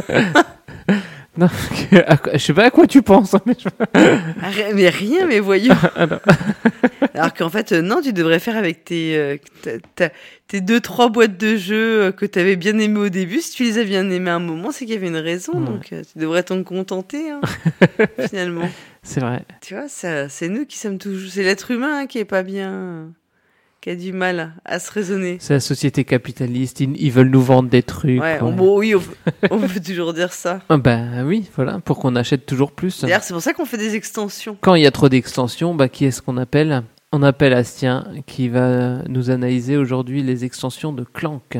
Salut les joueuses, salut les joueurs. Construire le meilleur paquet de cartes pour explorer les profondeurs d'un donjon commence à vous lasser? Ne vous inquiétez pas, Clank a vu sortir bon nombre d'extensions. Arrivé en 2016, Clank réunit le deck building et le jeu de plateau, et a su conquérir plus d'un joueur. Très vite, les gros joueurs s'en sont détachés. Le jeu offre un concept certes intéressant, mais qui manque de quelques détails pour garder les core gamers accrochés. Depuis, bon nombre d'extensions sont apparues sur le marché. Est-ce qu'elles permettent de renouveler assez le gameplay pour attirer un nouveau public, ou est-ce qu'elles sont là dans le seul but de faire grossir le porte-monnaie des éditeurs et des distributeurs derrière la machine fric À ce jour, il existe quatre extensions de Clank. Trésor englouti, La malédiction de la momie, Expédition, l'or et la soie, Expédition, le temple du seigneur singe, qui arrive normalement bientôt en France. Chaque boîte offre un petit texte d'ambiance. Vraiment rien d'extraordinaire sur les deux premières extensions. Alors que sur les expéditions, un effort est fait pour mettre les explorateurs dans... Ah, ah bah non en fait. Là aussi, on a juste deux trois lignes pour introduire le nouvel univers de la boîte, mais c'est tout. On peut quand même noter l'envie sur la prochaine extension à sortir, le Temple du Seigneur Singe, qu'un aspect campagne se met en place. Les éléments débloqués durant la partie sur la phase A déverrouillera des accès sur la phase B. Plutôt sympa comme approche pour ceux qui aiment enchaîner les parties d'un même jeu, sans non plus avoir le même terrain de jeu. On peut noter qu'au niveau matériel, les deux premières extensions, Trésor englouti et La malédiction de la momie, vu la taille de la boîte, font comprendre qu'elles apportent plus qu'un nouveau plateau double face. Effectivement, des cartes viennent enrichir le paquet de la boîte de base afin d'ajouter de nouvelles mécaniques. On y retrouve aussi un petit plateau marché pour déposer les objets disponibles à l'achat dans ce dernier. Ce n'est pas indispensable, mais ça rend la zone de jeu un peu plus lisible tandis que les deux extensions suivantes sont vendues dans un simple emballage plastique transparent montrant clairement ce qu'elles ajoutent. Un nouveau plateau double face et des meeples alternatifs. C'est tout. Si je prends séparément chaque extension, il est quand même possible d'identifier des modificateurs de gameplay et autres euh, renouvellements bienvenus.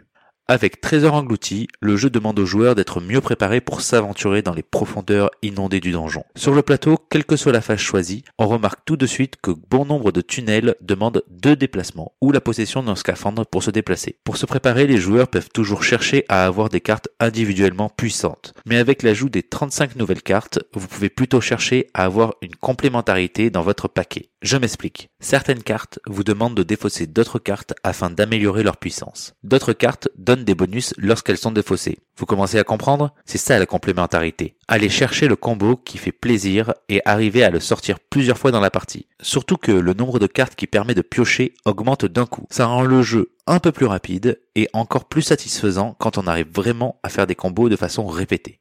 Dans la malédiction de la momie, on se retrouve dans une pyramide maudite, ou un sphinx selon la face choisie. Une momie va se balader sur le plateau. Si vous avez le malheur de croiser son chemin, des jetons malédiction vous tomberont dessus, apportant des points négatifs pour la fin de partie. Les nouvelles cartes fonctionnent essentiellement sur ces jetons malédiction. Ici, pas beaucoup plus de pioches qu'avant et pas de petits combos qui font plaisir. Impossible de passer à côté des jetons malédiction par contre. Que ce soit par les cartes ou les déplacements de la momie, vous retrouverez obligatoirement en leur possession au cours de la partie. À vous d'arriver à les retirer ou à les retourner à votre avantage avant que la fin n'arrive.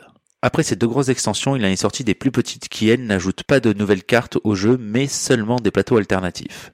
Expédition l'or et la soie propose aux joueurs un plateau avec deux faces aux règles bien différentes. Dans la mine des nains, les joueurs peuvent miner de l'or. Des filons sont présents sur le plateau. Le premier qui mine un filon récupère son or. À la fin, un bonus de points est octroyé aux meilleurs mineurs. Ce plateau ajoute donc une course supplémentaire au jeu. C'est plutôt rafraîchissant pour ceux qui ont trop joué avec les autres plateaux, plus classiques dans leur proposition. Sur l'autre face, c'est le repère de l'arène qui attend les aventuriers. De nouvelles choses ici. Les tunnels sont remplis de jetons toiles. Ce sera plus complexe de les traverser. Le premier s'y aventurant devra trancher les toiles pour passer et récupérer le jeton. Ceci apporte des bonus en fin de partie. Cela encourage grandement les joueurs à explorer le donjon de part en part. En haut à droite du plateau est visible l'antre de la reine araignée. Les joueurs, contre 8 points d'expérience, peuvent aller l'explorer et débloquer des bonus en or mais aussi en déplacement, en épée ou en livre des secrets.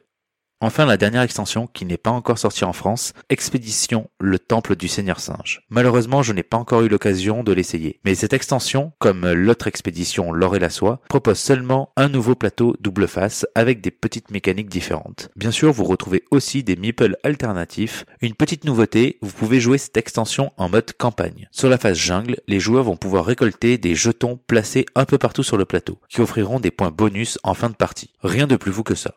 Mais en mode campagne, cela donne son intérêt, car une fois le plateau retourné, on rentre dans le temple. Des tunnels sont mécanisés et tourneront durant la partie, pour offrir un peu de chaos dans les entrailles de ce donjon. Avec les jetons récupérés pendant la première partie, les joueurs vont pouvoir faire pivoter ces tunnels à leur guise. C'est très malin et rend l'exploration encore plus drôle. Surtout quand on arrive à passer un tunnel puis qu'on le modifie pour que les autres ne profitent pas de ce petit raccourci opportun.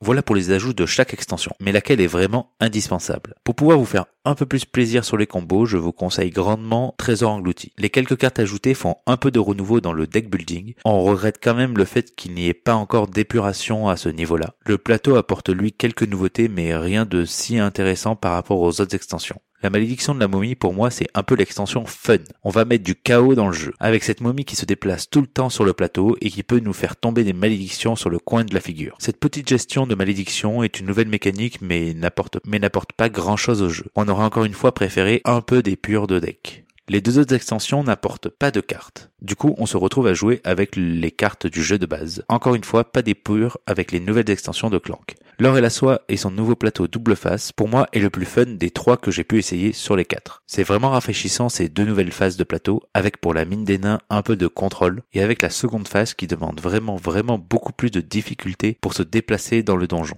Pour ce qui est de la quatrième extension, le temple du Seigneur Singe, je ne vais pas m'avancer plus que ça car je n'ai pas eu l'occasion de l'essayer. Le côté campagne a l'air euh, plutôt sympathique, même si tous les joueurs ne voudront pas vraiment enchaîner deux parties de Clank. Merci pour votre écoute, en espérant que cette chronique vous apporte les petites infos qu'il vous manque pour vous procurer ou non ces extensions. On se retrouve le mois prochain pour faire le tour des extensions dans notre jeu. Je vous dis donc à bientôt et surtout jouez bien. Merci Astien pour cette chronique. Alors Trésor englouti, euh, c'est sympa, Mm. mais malédiction, la malédiction de la momie, ça rapporte encore plus de chaos dans, dans le deck building. Ouais, et de fun. J'ai compris que la malédiction de la momie, c'était plus fun. C'était plus fun.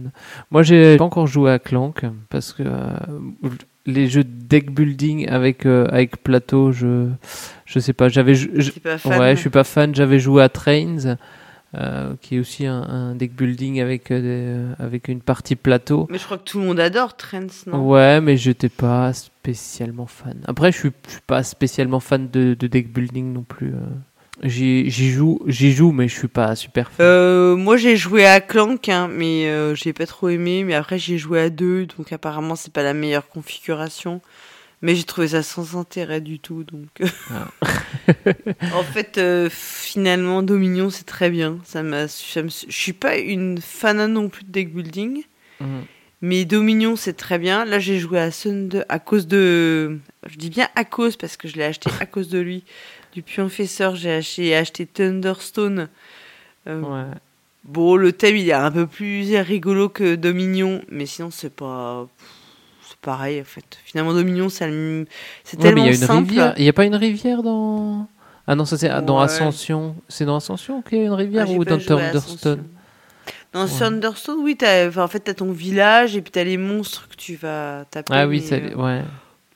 Après, c'est en fait, en fait, ça te complique un peu inutilement le. Bah, c'est vrai que L'avantage, Dominion, c'est le- c'est- Dominion, c'est tellement quoi. simple, Ouais. c'est tellement simple que c'est juste euh, très bien, quoi. Enfin, tu Mm. vois, ça te suffit largement. Après, oui, tu peux dire ça, ça peut être un peu répétitif et il y a des trucs que tu vas avoir tendance à faire tout le temps, donc d'aller chercher Mm. toujours les mêmes euh, combinaisons de cartes. Ouais, mais il faut changer fait, les, euh, les 10 cartes de départ que tu as. Voilà, c'est ça. Il suffit que tu aies une, une ou deux extensions, puis ça te suffit à renouveler ton jeu. hein. Mm. Moi, je trouve que finalement, c'est le meilleur. Et puis. Et Ouais. après, tu as les autres jeux de deck building un peu différents, tu vois, genre les jeux euh, style euh, horreur à Arkham et compagnie, là. Mais là, c'est pas du tout pareil, parce que tu prépares ton deck avant de jouer, donc c'est un peu. Ouais, c'est pas. C'est pas pareil. Voilà. Mais euh, moi, je trouve que finalement, euh, Clank, euh, moi, ça m'a vraiment laissé sur ma faim. Bah, ils ont voulu rajouter un, un thème à- au deck building parce que Dominion, il n'y a pas trop de thèmes, quoi. Non. Mais un jeu où il y a beaucoup de thèmes, c'est À la gloire d'Odin. Et d'ailleurs, euh, Flavien nous fait un, petit autour de jeu sur À la gloire d'Odin.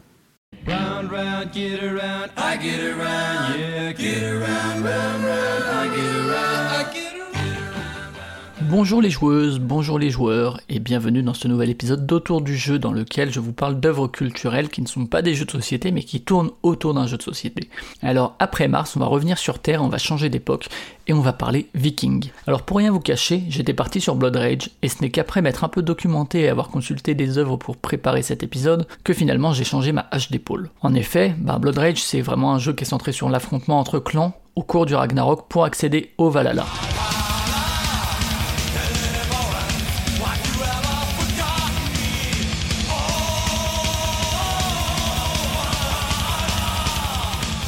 Une thématique forte, qu'on ressent d'autant plus du fait de son matériel, quand bien même le jeu n'est pas forcément centré sur le conflit direct, en tout cas pas seulement. Mais voilà, ça représentait une image très guerrière qu'on associe souvent aux vikings, mais qui n'est finalement que partielle et assez réductrice. La plupart des œuvres de mes recherches étaient finalement plus variées, présentant à la fois géographiquement et thématiquement les multiples facettes de ce peuple. Aussi, j'ai choisi d'opter pour À la gloire d'Odin, d'Uwe Rosenberg, et sorti chez nous par Philosophia en 2016. Plutôt orienté gestion, choix d'action, un peu dans la veine d'Agricola ou de Caverna, c'est un jeu auquel j'ai assez peu joué, n'ayant plus trop le temps malheureusement pour des jeux de cette durée, de cette euh, taille de livret de règles, etc., etc., et dont on pourrait dire qu'on ressent moins la thématique que dans Blood Rage ou par exemple Pillard de la mer du Nord, mais en fait c'est encore une fois euh, juste que ces mécaniques poussent moins à la narration qui est que l'aspect finalement commerce, vie quotidienne des vikings, euh, gestion de sa maison, prête sans doute moins à se raconter une histoire que, que ces batailles épiques lors du Ragnarok, un peu de la même manière que de toute façon la, réalité du quotidien vécu est sans doute un peu moins évocatrice que des sagas plus romancées et finalement des images d'épinal qu'on se fait d'un sujet. Bref, on va passer sur les coulisses et la popote de la création de cet épisode et on va commencer par le cinéma. Alors pas de série ce mois-ci, même si je me doute que vous allez peut-être me citer Viking dans les commentaires, que j'ai pas eu le temps du tout de voir pour préparer cet épisode, mais n'hésitez pas à me dire si ça vous semble pertinent. Idem, sort sur Netflix actuellement la série Ragnarok, qui aurait peut-être pu s'appliquer pour Blood Rage, mais là encore pas de visionnage de mon côté. Commençons par Valhalla Rising, appelé par chez nous le guerrier silencieux, un guerrier qui est incarné par Mads Mikkelsen, et qui a été réalisé par Nicolas Winding Refn. C'est sans doute, avant Drive, le film qui l'a vraiment mis sur le devant de la scène internationale, même si moi j'aime beaucoup la, trilogie des Pushers. Euh, c'est vraiment un film qui offre euh, une grande part au silence, et euh, il y a une atmosphère assez contemplative dans, l'ensemble, et c'est un film qui présente à la fois l'aspect guerrier du peuple, mais aussi les conflits entre païens et arrivés de la religion chrétienne parmi ce peuple. C'est une thématique d'ailleurs qui est assez absente de À la gloire d'Odin pour le coup. Et il y a aussi dans Valhalla Rising l'aspect exploration, découverte de nouveaux territoires, Alors attention pour quelques spoilers, donc si vous l'avez pas vu et que ça vous intéresse, passez de quelques secondes. Mais euh, le groupe qui accompagne One-Eyed, donc euh, le personnage incarné par Mikkelsen, va passer par le Groenland et euh, à la fin finalement atteindre l'Amérique, le Vinland, qui est accessible en deuxième partie de jeu dans le jeu dont on parle aujourd'hui, donc à la gloire d'Odin. Donc ils arrivent à arriver en Amérique après avoir navigué dans un brouillard qui renforce l'aspect un peu mystique du film. Je m'arrête là pour le cinéma, je vous recommande juste aussi le 13e guerrier de John McTiernan avec Antonio Banderas et également Dragon de Dean DeBlois, le film d'animation DreamWorks, sur lesquels je m'attarde pas car ça traite le thème viking par des angles assez différents de ceux d'À la gloire d'Odin.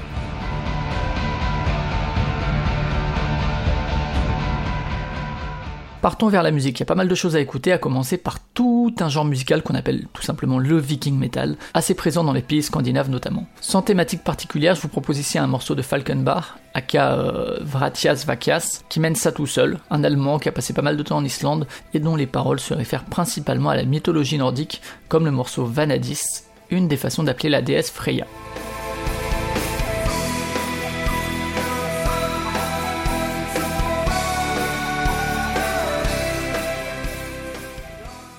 En vrac dans ce genre, vous pouvez aussi écouter les Norvégiens d'Enslaved, les Finlandais de Munsoro ou d'Ensiferum, ou les Suédois de Bathory, auxquels on attribue la paternité du viking metal dans les années 80. Si vous cherchez quelque chose d'un peu plus apaisé, peut-être euh, pour une bande son pour jouer, vous pouvez aussi vous diriger vers les Norvégiens de Vardruna, qui officient plutôt dans la musique folk et traditionnelle, entre chant de gorge, musique tribal ambiente, enregistrement de terrain. Là, je vous propose Heimtaturs, issu de leur premier album, Ronaliod Gab var Ginunga, sorti en 2009.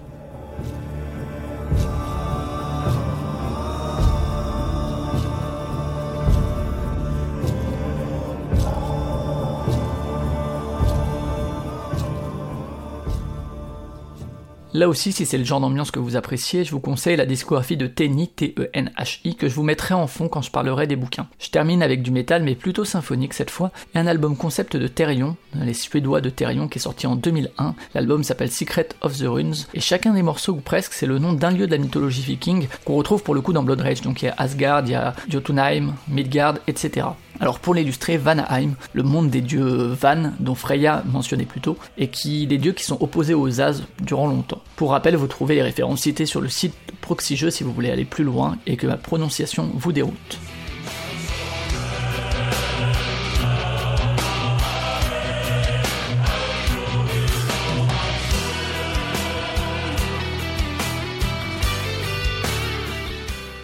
Passons maintenant aux jeux vidéo. Dans la série Évidence que je vais éviter, le dernier God of War qui replace Kratos dans cette mythologie nordique assez éloignée de la gloire d'Odin et que je n'ai pas fait par ailleurs, donc euh, voilà. Boy, boy, boy, boy, wait for me, boy. Idem pour Hellblade, très intéressant mais plus axé sur la psychologie et l'intime du personnage que sur ce dont parle le jeu de Rosenberg. Parlons plutôt d'Expédition Viking, développé par Logic Artists et qui est sorti en 2017. Il fait suite à Expédition Conquistador et on y incarne un chef d'un clan affaibli dont on doit redorer le blason. On est dans un tactical RPG qui brille pas forcément par ses combats, qui avait pas mal de bugs aussi, mais on y retrouve pas mal d'éléments d'à la gloire d'Odin. Euh, pour regagner de la puissance, ben, on va pouvoir réaliser des quêtes qui vont nous amener à piller, à explorer, notamment la Grande-Bretagne, même si on commence au Danemark, qui est par ailleurs le pays d'origine du studio, mais on va aussi commercer. Le tout étant plus ou moins apprécié par les différentes personnes du clan, euh, et qui va faire évoluer un peu les relations, certaines personnes du clan vont parfois partir, euh, revenir, etc. Un titre intéressant, même si pas inoubliable, euh, jetez-y peut-être un œil s'il y a moins de bugs qu'à l'époque.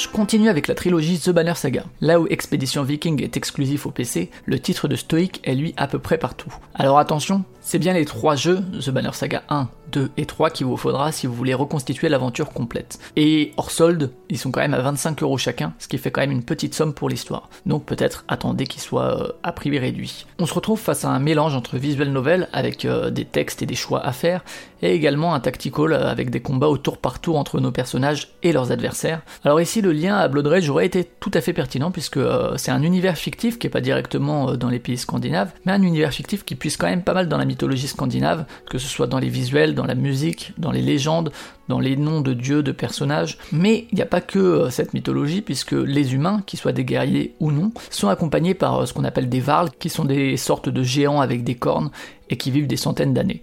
La magie n'est aussi pas absente de ce monde, et on rencontre également d'autres créatures non humaines que je ne spoilerai pas ici. Et le Ragnarok n'est pas loin puisqu'on commence dans un monde où le soleil est immobile et où des ennemis qu'on pensait éteints débarquent du nord en répandant la destruction sur leur passage. Outre le prix, l'histoire est quand même assez chouette, les personnages et la manière dont ils peuvent ou non continuer l'aventure avec nous sont plutôt bien écrits. Le système de combat est pas inoubliable mais il rythme plutôt bien l'aventure et euh, les phases de texte. Et la progression en puissance des personnages fait aussi le taf. Pour se rapprocher d'Ala gloire d'Odin, il y a aussi un léger aspect gestion puisqu'au cours de nos voyages on va recruter des membres de clans ou non, selon nos choix, et il faudra bien les nourrir, aller au marché pour acheter des vivres, peut-être acheter des objets pour améliorer nos personnages, faire le choix de piller les personnes rencontrées ou non, de les éliminer ou non, Euh, bref, il y a toute une question de vivre autour de tout ça et de gestion du clan. Euh, plutôt recommandable si vous aimez ça, donc même si ça fait, encore une fois, assez cher l'histoire globale.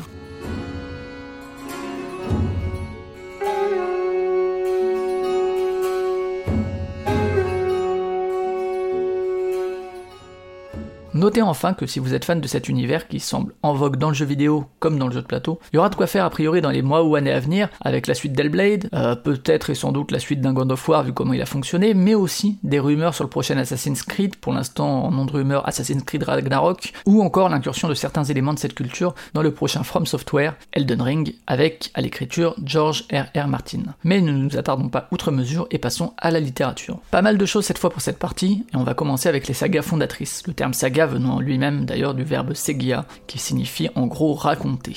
Alors je vais pas vous faire un point sur chacun des éléments, mais vous pouvez vous intéresser aux choses annotées et traduites par Régis Boyer, que ce soit les sagas d'Éric le Rouge, la saga des Groenlandais, de Gisli-sur-Sonne ou encore l'Eda poétique issue de la tradition orale. L'Eda de Snorri, lui, écrit comme son nom l'indique par Snorri Sturluson, est aussi recommandé si vous voulez creuser ses mythologies et cosmogonies. Pour plus court et plus simple à lire, vous pouvez aussi regarder du côté d'Yggdrasil l'arbre des origines de Françoise Rachmoul et David Lozac, Désolé pour les prononciations. Encore une fois, tout ça est plus lié au dieu à la cosmogonie qu'à la réalité historique, même si forcément, cela permet d'en tirer des conclusions sur celle-ci. Et je vais tout de suite partir vers la bande dessinée. Très vite, il y a du côté d'Astérix La Grande Traversée et Astérix et les Normands, et la série Torgal avec un fond important de mythologie scandinave. Il y a aussi le tome 5 de Johann et Pierre-Louis, Le Serment des Vikings. Sinon, vous avez la série Northlanders de Brian Wood avec pas mal d'illustrateurs, disponible chez nous chez Urban Comics, chaque tome étant spécifique à une zone géographique. Donc si je dis pas de bêtises, il y a l'Islande, il y a le royaume anglo-saxon et il y a la Norvège, les pays scandinaves. On y retrouve pas mal d'éléments du jeu d'Uwe Rosenberg, les relations commerciales, les pillages,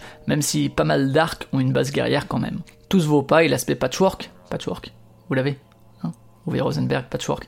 Eh ben c'est un, cet aspect est à la fois une bonne chose par la variété que cela offre, mais en même temps une faiblesse parce que voilà pour le regard d'ensemble, il est un peu amoindri par les passages plus faibles. Et je finis avec Vinland Saga, un manga de Makoto Yukimura édité en français par Kurokawa et en partie inspiré par la saga euh, d'Éric le Rouge dont je parlais un peu plus tôt. Comme le nom l'indique, il sera une nouvelle fois question des terres américaines explorées par les Vikings et présentes dans À la gloire d'Odin, à savoir Terre-Neuve, Labrador ou encore l'île de Baffin. C'est pas la seule chose qui rapproche les deux œuvres puisque les Vikings y sont présentés à la fois sous leur aspect guerrier, avec des pillages, des conquêtes, des conflits entre clans, mais aussi par leurs relations commerciales, politiques, familiales ou interpersonnelles, notamment à partir du tome 8.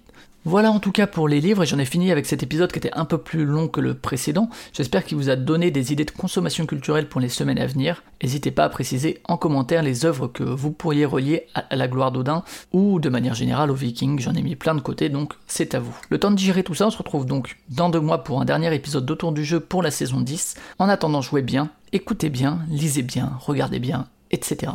round, get around, I get around, yeah, get around, round, round, I get around, I get Merci Flavien pour cette chronique. Tu disais qu'il y avait beaucoup de thèmes, mais dans à la gloire d'Odin, après, enfin, franchement, le thème est pas non plus hyper présent. Ah, c'était pour vachement la généreux, hein. transition. Ah, c'était pour ma transition euh, généreuse. Ouais, voilà, c'est ça. On va dire ça comme ça. Alors, le viking, le viking metal, on a appris que ça existait. Non, je, je, savais ne pas que ça existait. pas le-. Alors déjà, je vais vous le dire quand même, je l'avoue, hein, je suis pas du tout une fan de métal. Déjà, je pense que tu vois, pour moi, ACDC, c'est le maximum de ce que je supporte en termes de toute musique un peu bruyante. Donc je suis un peu... euh, J'ai bien, j'ai bien remarqué que quand même, c'était un plutôt le style de musique du, du jeu de société. hein. Mm. Je trouve qu'il y a plus de fans de métal que de rap dans le jeu de société. Enfin, ce Ouais. que je croise, mais. Donc le Viking Metal, j'ai eu un peu peur quand j'ai entendu ça. Ouais, mais ça, ça va. C'est, euh, moi, je trouve ça passe. C'est un peu du métal symphonique, hein, plus ou moins symphonique. En fait, ça dépend des, des morceaux. Mais... Mhm. Il nous parle de, du groupe Therion. Et alors moi, euh, si quand on parle de Therion, je, je pense immédiatement à, à leur reprise de Poupée de cire, Poupée de son, euh, qui, qui vaut le détour. Ah oui. je, je, vous, je vous encourage à aller, aller voir ça, la, la version euh, Poupée de cire, Poupée de son de, de Therion. Ça, ça, sa chance de, Fran- de France Gall. hein. Tu me fais un peu peur là. je sais pas Non, pourquoi. Il chante, euh, c'est bah, c'est du métal, euh, c'est du viking métal, euh, mais il chante poupée de cire, poupée de son. quoi. Bon, en français? Oui, oui, oui, ils, oui, ils ont repris les, les paroles. Ok, bon. Tu iras écouter ça après. Ouais, je après, sens que là, je après vais- l'épisode, vous faites, faites pause dans l'épisode, euh, allez écouter euh, Therion euh, qui, est- qui reprend France Gall. euh, Mm. ça, veut son, ça vaut son pesant de cacahuètes. D'accord, ok.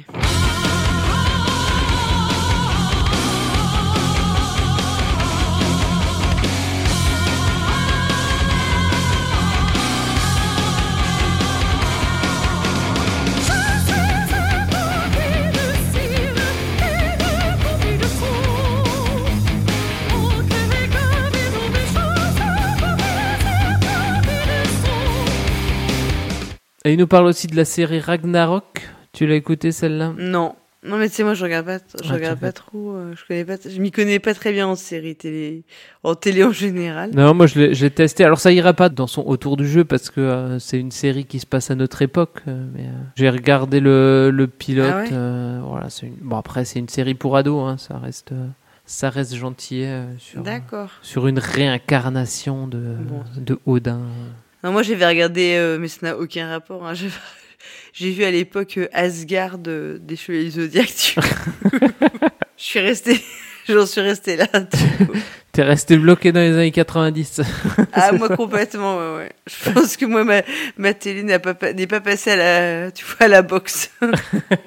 Mais bon, il y avait quand même quelques personnages euh, du folk, enfin, d'un peu de ce qu'on imagine dans le folklore, Ouais. Tu vois, nordique. Dans la mythologie euh, nordique. Voilà. Bah, il y avait aussi euh, Age of euh, Age of Mythology. euh, Ah oui, c'est non ça. Alors ça carrément j'y ai pensé parce que dans Edge of Mythology tu pouvais choisir ton dieu Ouais. et tu choisissais les créatures et tout, ouais, carrément. Mm. Et il y avait le, le il y avait le dieu, le dieu les dieux nordiques. Ouais, il y avait Loki notamment, Freya. Mm. Et qu'est-ce qu'il était bien ce jeu Edge of Mythology? Ouais. Franchement, mais tous hein, mais à chaque fois je me dis oh là là, j'aimerais bien trop j'aimerais trop y rejouer. et je pense que c'est resté une petite Madeleine de Proust pour plein de gens ces jeux-là. Mm. Voilà, mais moi j'avais lu les dents. hein, le... Enfin là, je sais plus quelle, je sais pas quelle version exactement, donc. euh, Donc euh, voilà. Après, un, tu vois, genre un, un voyage les, pa- un voyage en Islande et tout, ça m'avait pris comme ça. Allez hop. Mm. je m'étais passionnée. Mais bon, ouais. Et j'avais joué à la gloire, à la gloire d'Odin. Et on m'avait promis une demi-heure par joueur, mais c'était plus une heure par joueur. ah, c'est pour ça que j'y ai pas joué. Non, moi je crois que c'est le prix et le poids de la boîte qui m'ont un peu découragé. euh. Ah, mais le temps de jeu, hein, enfin, franchement, waouh. Enfin, quand on t'explique les règles en plus. hein, mais euh, Peut-être qu'après, quand tu connais bien, ça va vachement plus vite. Mais euh, sur le coup, au-delà de, au bout de 4h30, euh, enfin, moi j'étais partie. Hein. J'avais abandonné. Ah, c'est une épreuve d'endurance. Hein. Ouais, exactement. faut réussir à, à ne pas s'endormir sur le, sur le plateau de jeu. Et d'ailleurs, euh, s'endormir sur le plateau de jeu, c'est un peu euh, ramener de la réalité dans, les, dans le jeu de société, tu vois. C'est le jeu, euh, un jeu où tu dormirais sur le plateau, ça pourrait être euh, intéressant. Et c'est le pionfesseur qui nous parle des, des jeux où on va dans la réalité.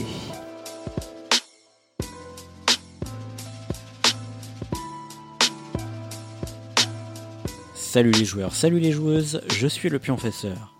Une partie de jeu de société, c'est comme un petit système, un petit univers qu'on va créer le temps de la partie et dans lequel on va agir et interagir. Au fond, c'est un sacré effort d'imagination car concrètement, ce ne sont que des bouts de carton dans la réalité, mais pour nous, pendant la partie, ce bout de carton ou ce cube en bois a une signification tout autre. Cette distinction entre le réel et appelons ça le virtuel est très présente dans la majorité des jeux. Aujourd'hui, j'aimerais qu'on se penche sur les quelques jeux qui, à l'inverse, cherchent à briser ce rapport entre réel et virtuel, et nous allons donc observer comment ils arrivent à s'immiscer d'une manière ou d'une autre dans notre réalité, au-delà bien sûr de son simple matériel ou de ce qui arrive aux joueurs autour de la table. Tout d'abord, nous avons les jeux qui utilisent la spatialité. On se déplace physiquement dans la vraie vie pour accomplir certaines actions. Le plus vieil exemple est sûrement le Haggle, dont le principe a été repris et dérivé dans Illegal, deux jeux où vous allez vous promener un peu partout pour aller négocier des échanges de cartes avec vos adversaires.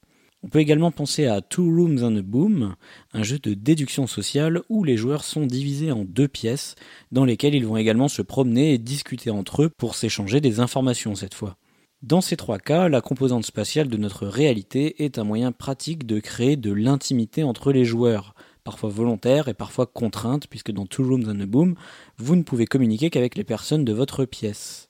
Toujours dans l'utilisation de la spatialité, on trouve Cash and Guns Live, qui utilise cette spatialité eh bien, pour ce qu'elle est, une zone de jeu avec des distances entre les joueurs qui ont de l'importance pour le jeu. On se déplace en faisant des pas, on détermine certaines distances en tendant les bras, etc. etc. Une dernière manière d'utiliser la spatialité, c'est pour créer une ambiance. C'est le cas par exemple de This House is Haunted, qui se joue dans le noir avec des lampes torches pour créer une ambiance horrifique et où surtout vous allez vous promener dans les différentes pièces de votre maison.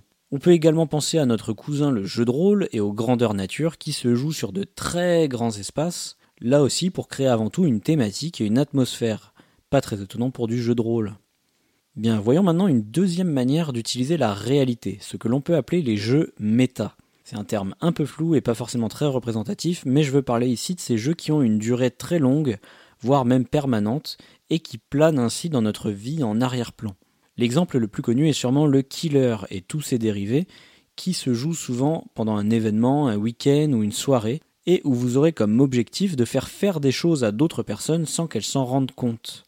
Il y a aussi les sneaky cards, les géocaches ou ce qu'on appelle les jeux en réalité alternés, qui de leur côté se jouent en permanence et se trouvent un peu partout dans le monde, dehors, dans la nature ou dans les villes, à l'insu de ceux qui ignorent leur existence. Une troisième manière d'utiliser la réalité, c'est de prendre un ou plusieurs éléments de la réalité, par exemple des objets, et de les utiliser comme des données pour votre jeu.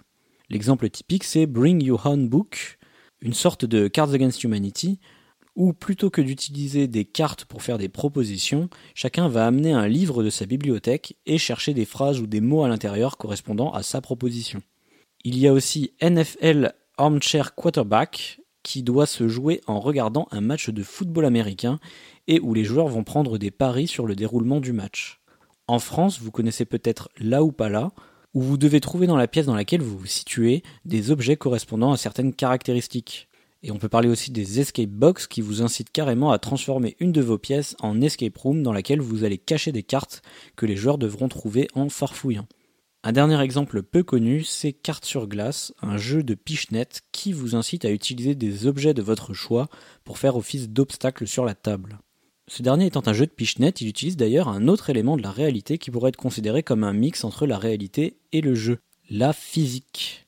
En fait, beaucoup de jeux vont utiliser des propriétés physiques, le plus souvent la gravité pour pas mal de jeux de dextérité, le Jenga étant l'exemple classique, mais aussi le magnétisme comme dans Rattlesnake qui utilise des aimants, les glaçons et la chaleur dans Ice Cube, ou encore l'obscurité et la phosphorescence comme dans La Nuit des Magiciens. Jusque-là, on a parlé de la réalité qui s'immisçait dans les jeux, mais de manière un peu plus rare, on peut également trouver des jeux qui, à l'inverse, vont avoir des conséquences dans la réalité pour les joueurs. Déjà, il y a les jeux basés sur la douleur corporelle. Je vais pas revenir dessus car j'ai déjà fait une chronique où j'en parlais plus en détail. Tous les liens sont dans la description comme d'habitude. On peut également citer les jeux à boire ou les jeux érotiques. Bon, en général, c'est des jeux assez pauvres en termes de game design, c'est souvent du hasard pur, mais il n'empêche que ces jeux vont amener la personne à boire de l'alcool ou à s'adonner à certaines pratiques sexuelles. On pourrait appeler ces jeux des jeux de gage ou quelque chose comme ça. On trouverait d'ailleurs juste à côté d'eux Action ou Vérité, qui lui aussi a des conséquences pour les joueurs dans la réalité. Ces jeux sont assez fascinants puisqu'ils peuvent inclure un nouvel élément dans leur game design, cette fameuse récompense extérieure. Je ne pense pas que ça a été beaucoup exploité dans ces jeux malheureusement, mais dans l'idée on peut imaginer des comportements très particuliers des joueurs qui agissent différemment puisque le jeu a des conséquences directes sur eux. En général c'est plutôt des jeux qui valorisent beaucoup cet aspect en faisant appel au courage ou au panache de la personne qui joue pour l'inciter à poursuivre le jeu ou à effectuer certaines actions. Ainsi, ces composantes n'utilisent plus la réalité comme une donnée ajoutée au jeu, mais plutôt de l'autre côté comme un objectif à atteindre ou comme une punition à éviter.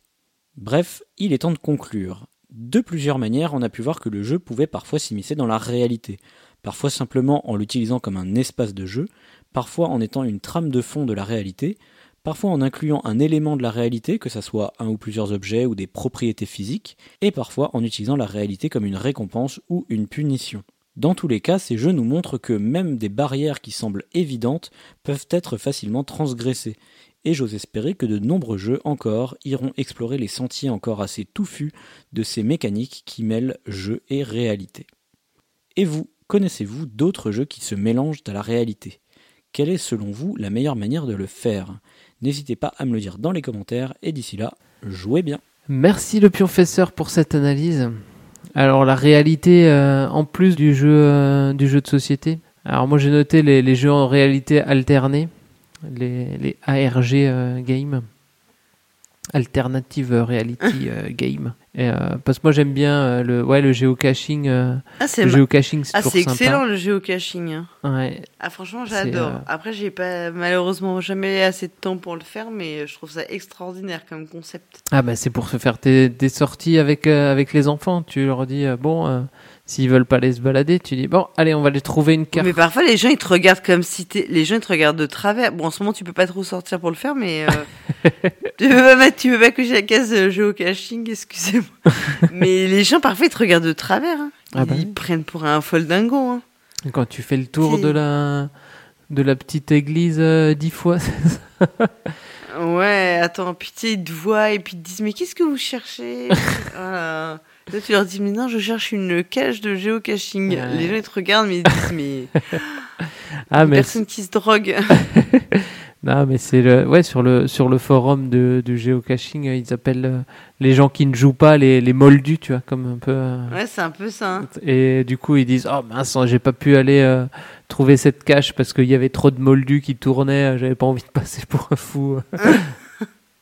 Non, moi, j'en ai fait Ah, quelques-unes, c'est toujours, euh, ouais, c'est toujours sympa d'avoir euh, le, le petit truc euh, de déplacer une pierre dans le mur du cimetière pour trouver une petite boîte et mettre ton nom dedans. Ah ouais, non, c'est quand tu trouves un truc de géocaching, c'est un kiff absolu. Hein. Ouais. Ouais, moi j'adore. Je me dis, tiens, qu'il faudra que je reprenne quand on pourra sortir. euh, Mm. Faudra que je reprenne activement, quoi. Ouais, ça prend des. Et puis quand tu vas en vacances, ça permet de, de faire des petites balades. Il y a souvent plusieurs caches qui sont liées. Ouais. Et puis je jouais pas mal à, à Ingress aussi pour. euh, C'est un peu le, le géocaching virtuel. C'est un peu comme euh, Pokémon Go. Ah oui, non, ça je, alors ça, je connais pas du tout. Je suis passé complètement à côté de Pokémon Go, tu sais. Ah là là, parce que t'aimes pas les, les Pokémon, c'est pour ça. J'adore les Pokémon, tu rigoles.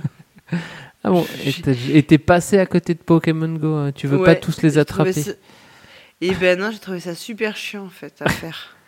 Ouais, c'est parce que. Mais euh, dans Ingress, il y a plus une histoire de, de jouer en équipe et de d'aller à des endroits euh, et de relier des, des points des points entre eux. En fait, faut relier les les Pokéstops entre eux Ok. pour euh, pour trianguler des zones. D'ailleurs, ça me fait penser à un, à un jeu. Là, il y a un jeu qui est sorti avec des élastiques où il faut aussi faire des euh, des triangles.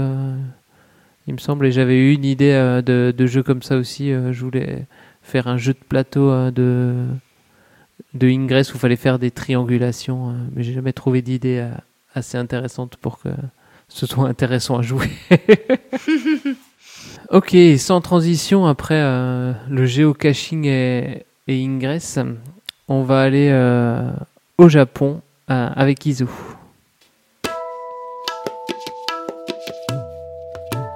枕言葉があると Aujourd'hui, dans cette chronique, j'ai envie de vous parler de deux jeux japonais que j'ai découverts tout récemment. Ces jeux étaient prévus pour le Game Market d'Osaka, le plus petit des trois salons du jeu de société au Japon. Comme vous pouvez l'imaginer, ce dernier a été annulé. j'ai d'abord eu envie d'aborder l'impact que cette annulation a eu et continue à avoir sur les cercles d'auteurs et autrices amateurs, mais je me suis dit assez rapidement que vu l'actualité en France, en Europe et dans de nombreux pays du monde, il était préférable que je reporte ce sujet. À... Allez, commençons par Datto, un jeu édi- auto-édité par 42 Games et imaginé par 42 Games. L'illustrateur est Michibata. À savoir que des règles anglaises sont disponibles dans la boîte pour les aventuriers et aventurières parmi vous qui souhaiteraient l'importer. Le but du jeu rappelle un peu le lièvre et la tortue de Gary Kim sorti chez Purple Brain, mais en moins bien. L'objectif est d'arriver le premier à l'arrivée, haha, comme vous vous en doutez. Pour ce faire, les joueurs et joueuses autour de la table vont tour par tour jouer une carte de leur main. Ces cartes ont des valeurs et des couleurs, symboles. À son tour, on joue une carte et les autres doivent suivre la couleur de la carte. Celui ou celle qui remporte le pli avancera d'autant de cases que la valeur la plus petite jouée par un ou une adversaire. Facilité mécanique habituelle de nombre de jeux japonais, de petits effets sont ajoutés qui viendront mettre à mal le rythme des participantes. La cinquième carte de la couleur jouée fait avancer d'autant de cases que de cartes encore en main, sachant qu'il y a 5 cartes de chaque couleur. Le 1 annule le 9, merci Alex Randolph et consorts. Plusieurs soucis dans le jeu rendent l'expérience peu concluante pour nous. Le premier concerne les cartes qui sont laissées de côté en début de partie, face cachée. Cela arrive régulièrement dans les jeux de pli ou même dans Love Letter afin d'ajouter un peu de hasard et de piment au jeu. Mais ici, cela influe sur certaines mécaniques du jeu comme le fait de jouer la cinquième carte d'une couleur. Sans compter que pour bénéficier de cet effet, il faut être non seulement premier joueur, mais aussi remporter le pli pour en bénéficier. Autant vous dire que c'est loin d'être facile. Le 1, annulant le 9 et permettant de faire un bond de 9 cases, énorme compte tenu du nombre de cases disponibles sur la piste, est un effet qui est appliqué quasiment systématiquement. J'adore les successions d'adverbes comme celle-là. Si vous avez un 1, gardez-le donc. Le 9, soyez sûr qu'il ne vous apportera probablement rien. Si vous le jetez lorsqu'une couleur demandée n'est pas disponible, il est inutile. Si vous le jouez, le 1 vous attendra en coin de la table, soyez-en sûr. La distribution des cartes ayant un impact très important sur votre réussite ou échec dans le jeu, on est très loin des sensations excellentes que procure son pendant thématique chez Purple Brain. À oublier, même si l'on peut souligner la bonne qualité des illustrations et l'impression professionnelle qui ferait presque oublier qu'on joue à un jeu du Game Market. Il y a vraiment une amélioration globale de la qualité matérielle des jeux ces dernières années. Cela rend les jeux encore plus trompeurs quand on est sensible aux couleurs vives et aux jolies illustrations, comme je le suis. Le second jeu dont je voudrais vous parler aujourd'hui a un nom que vous risquez d'oublier dans la seconde. Hisureba Hananari. Une fort jolie expression japonaise qui signifie textuellement si vous en faites secret, cela deviendra fleur. Le sens réel de cette expression, bien exploitée par l'auteur du jeu, et à en croire le dictionnaire d'expression, n'accorderait en réalité que peu de valeur à ce que l'un ou l'une cache aux, autres, aux yeux des autres. L'expression japonaise telle qu'expliquée serait explicitée par Tanin ni kakushiteiru mono wa taishita mono de. Si vous en faites secret, c'est que cela n'a pas de vraie valeur. L'expression est semble-t-il très souvent mal interprétée et utilisée par les japonaises. Après, à la décharge de l'auteur, on pourrait par extrapolation et tirage de cheveux linguistique réinterpréter la règle principale du jeu selon l'explication incorrecte de l'expression. Bref, soyons prudents avec les expressions toutes faites, il arrive souvent que leur sens nous échappe, même dans notre langue natale, et même si le titre n'a qu'un impact partiel sur la compréhension du jeu, les joueurs et joueuses qui passent à côté risquent de mal les comprendre. Pardonnez-moi pour cette longue parenthèse. Dans Hitsureba Hananari, les joueurs et joueuses vont s'écharper en mode Shoten Toten, vous savez, l'un des chefs-d'œuvre de Rainer Knizia. Et oui, encore l'influence des auteurs allemands énorme au Japon, avec Knizia en tête et loin devant. On commence avec une main de 4 cartes. L'idée, et cela permet de s'éloigner de Shoten Toten, disons qu'ici on est plus dans la proximité via les sensations de jeu que des ressemblances proprement mécaniques, c'est de poser les 5 couleurs disponibles dans le jeu en créant 5 colonnes consacrées à chacune des couleurs. Les valeurs posées doivent l'être en respectant un ordre croissant, ce qui évoque pour moi aussi un peu Keltis du même auteur, Rainer Knizia. Pour éviter tout blocage, on peut poser une carte cachée, et dans cette situation, ni la couleur ni la valeur n'ont d'intérêt réel, d'où le titre du jeu. Les illustrations superbes vous invitent vraiment à entrer dans cet univers irréel et, poétique. Les tours se succèdent rapidement. Quand les joueurs et joueuses ont posé 12 cartes, cachées ou visibles, on passe à la résolution pour vérifier qui l'emporte. Et c'est là que le gros problème du jeu survient. Les joueurs et joueuses vont comparer colonne par colonne, en commençant par celle de gauche, le nombre de cartes qui constituent cette colonne. Celui ou celle qui en a le plus remporte la colonne. Jusque-là, tout va bien. Sauf que si vous gagnez la colonne, vous bénéficiez d'un bonus qui casse complètement l'équilibre déjà très hasardeux du jeu. Vous allez pouvoir ajouter une carte cachée de plus à chacune des colonnes qui n'a pas encore été validée. La colonne la plus à gauche vous fait donc bénéficier de 4 cartes ajoutées une à une aux 4 autres colonnes, et ainsi de suite, créant un effet de victoire exponentielle contre lequel vous ne pouvez absolument rien. Dès la lecture des règles, je trouvais ça un peu problématique, mais après nos deux parties, on s'est rendu compte assez rapidement que le jeu de ce fait ne fonctionnait pas vraiment. Enfin, si, dans une certaine mesure, à condition que vous soyez prêt à accorder toute l'importance d'un jeu à son hasard du tirage de cartes et le massacre potentiel de votre adversaire. Il ou elle voudra assurément rejouer une partie très vite. Il y avait longtemps que je n'avais pas présenté des jeux du Game Market en avant-première. J'évite de le faire pour des raisons que je préfère passer sous silence. Mais je vous avoue que ça m'a fait du bien de revenir à mes premières amours de chronique. Dans le contexte assez anxiogène dans lequel vous devez probablement vivre actuellement, je vous demande de tout cœur depuis mon île perdue de bien prendre soin de vous et des autres. Kiyotsuke Kodasai. Lavez-vous les mains, restez chez vous, et pour ceux et celles qui trouvent un peu de temps entre le télétravail et les enfants, jouez bien. てみたくなるついねぶや山城がパポ宮登り青によし奈良を過ぎ戸建大和を過ぎ鏡が星国場 Merci Iso pour, euh, pour cette chronique. Alors ouais, les, les jeux ils ont l'air bien. Euh, Il y a de l'idée, mais en fait euh, pas du tout. Ouais, on comprend que c'est pas, euh, c'était pas au rendez-vous quoi. Le, le talent était pas au rendez-vous. ah bah c'est c'est sûr. euh, on peut pas être on peut pas être au top tous les jours. Hein. Comment Non, non, bah non.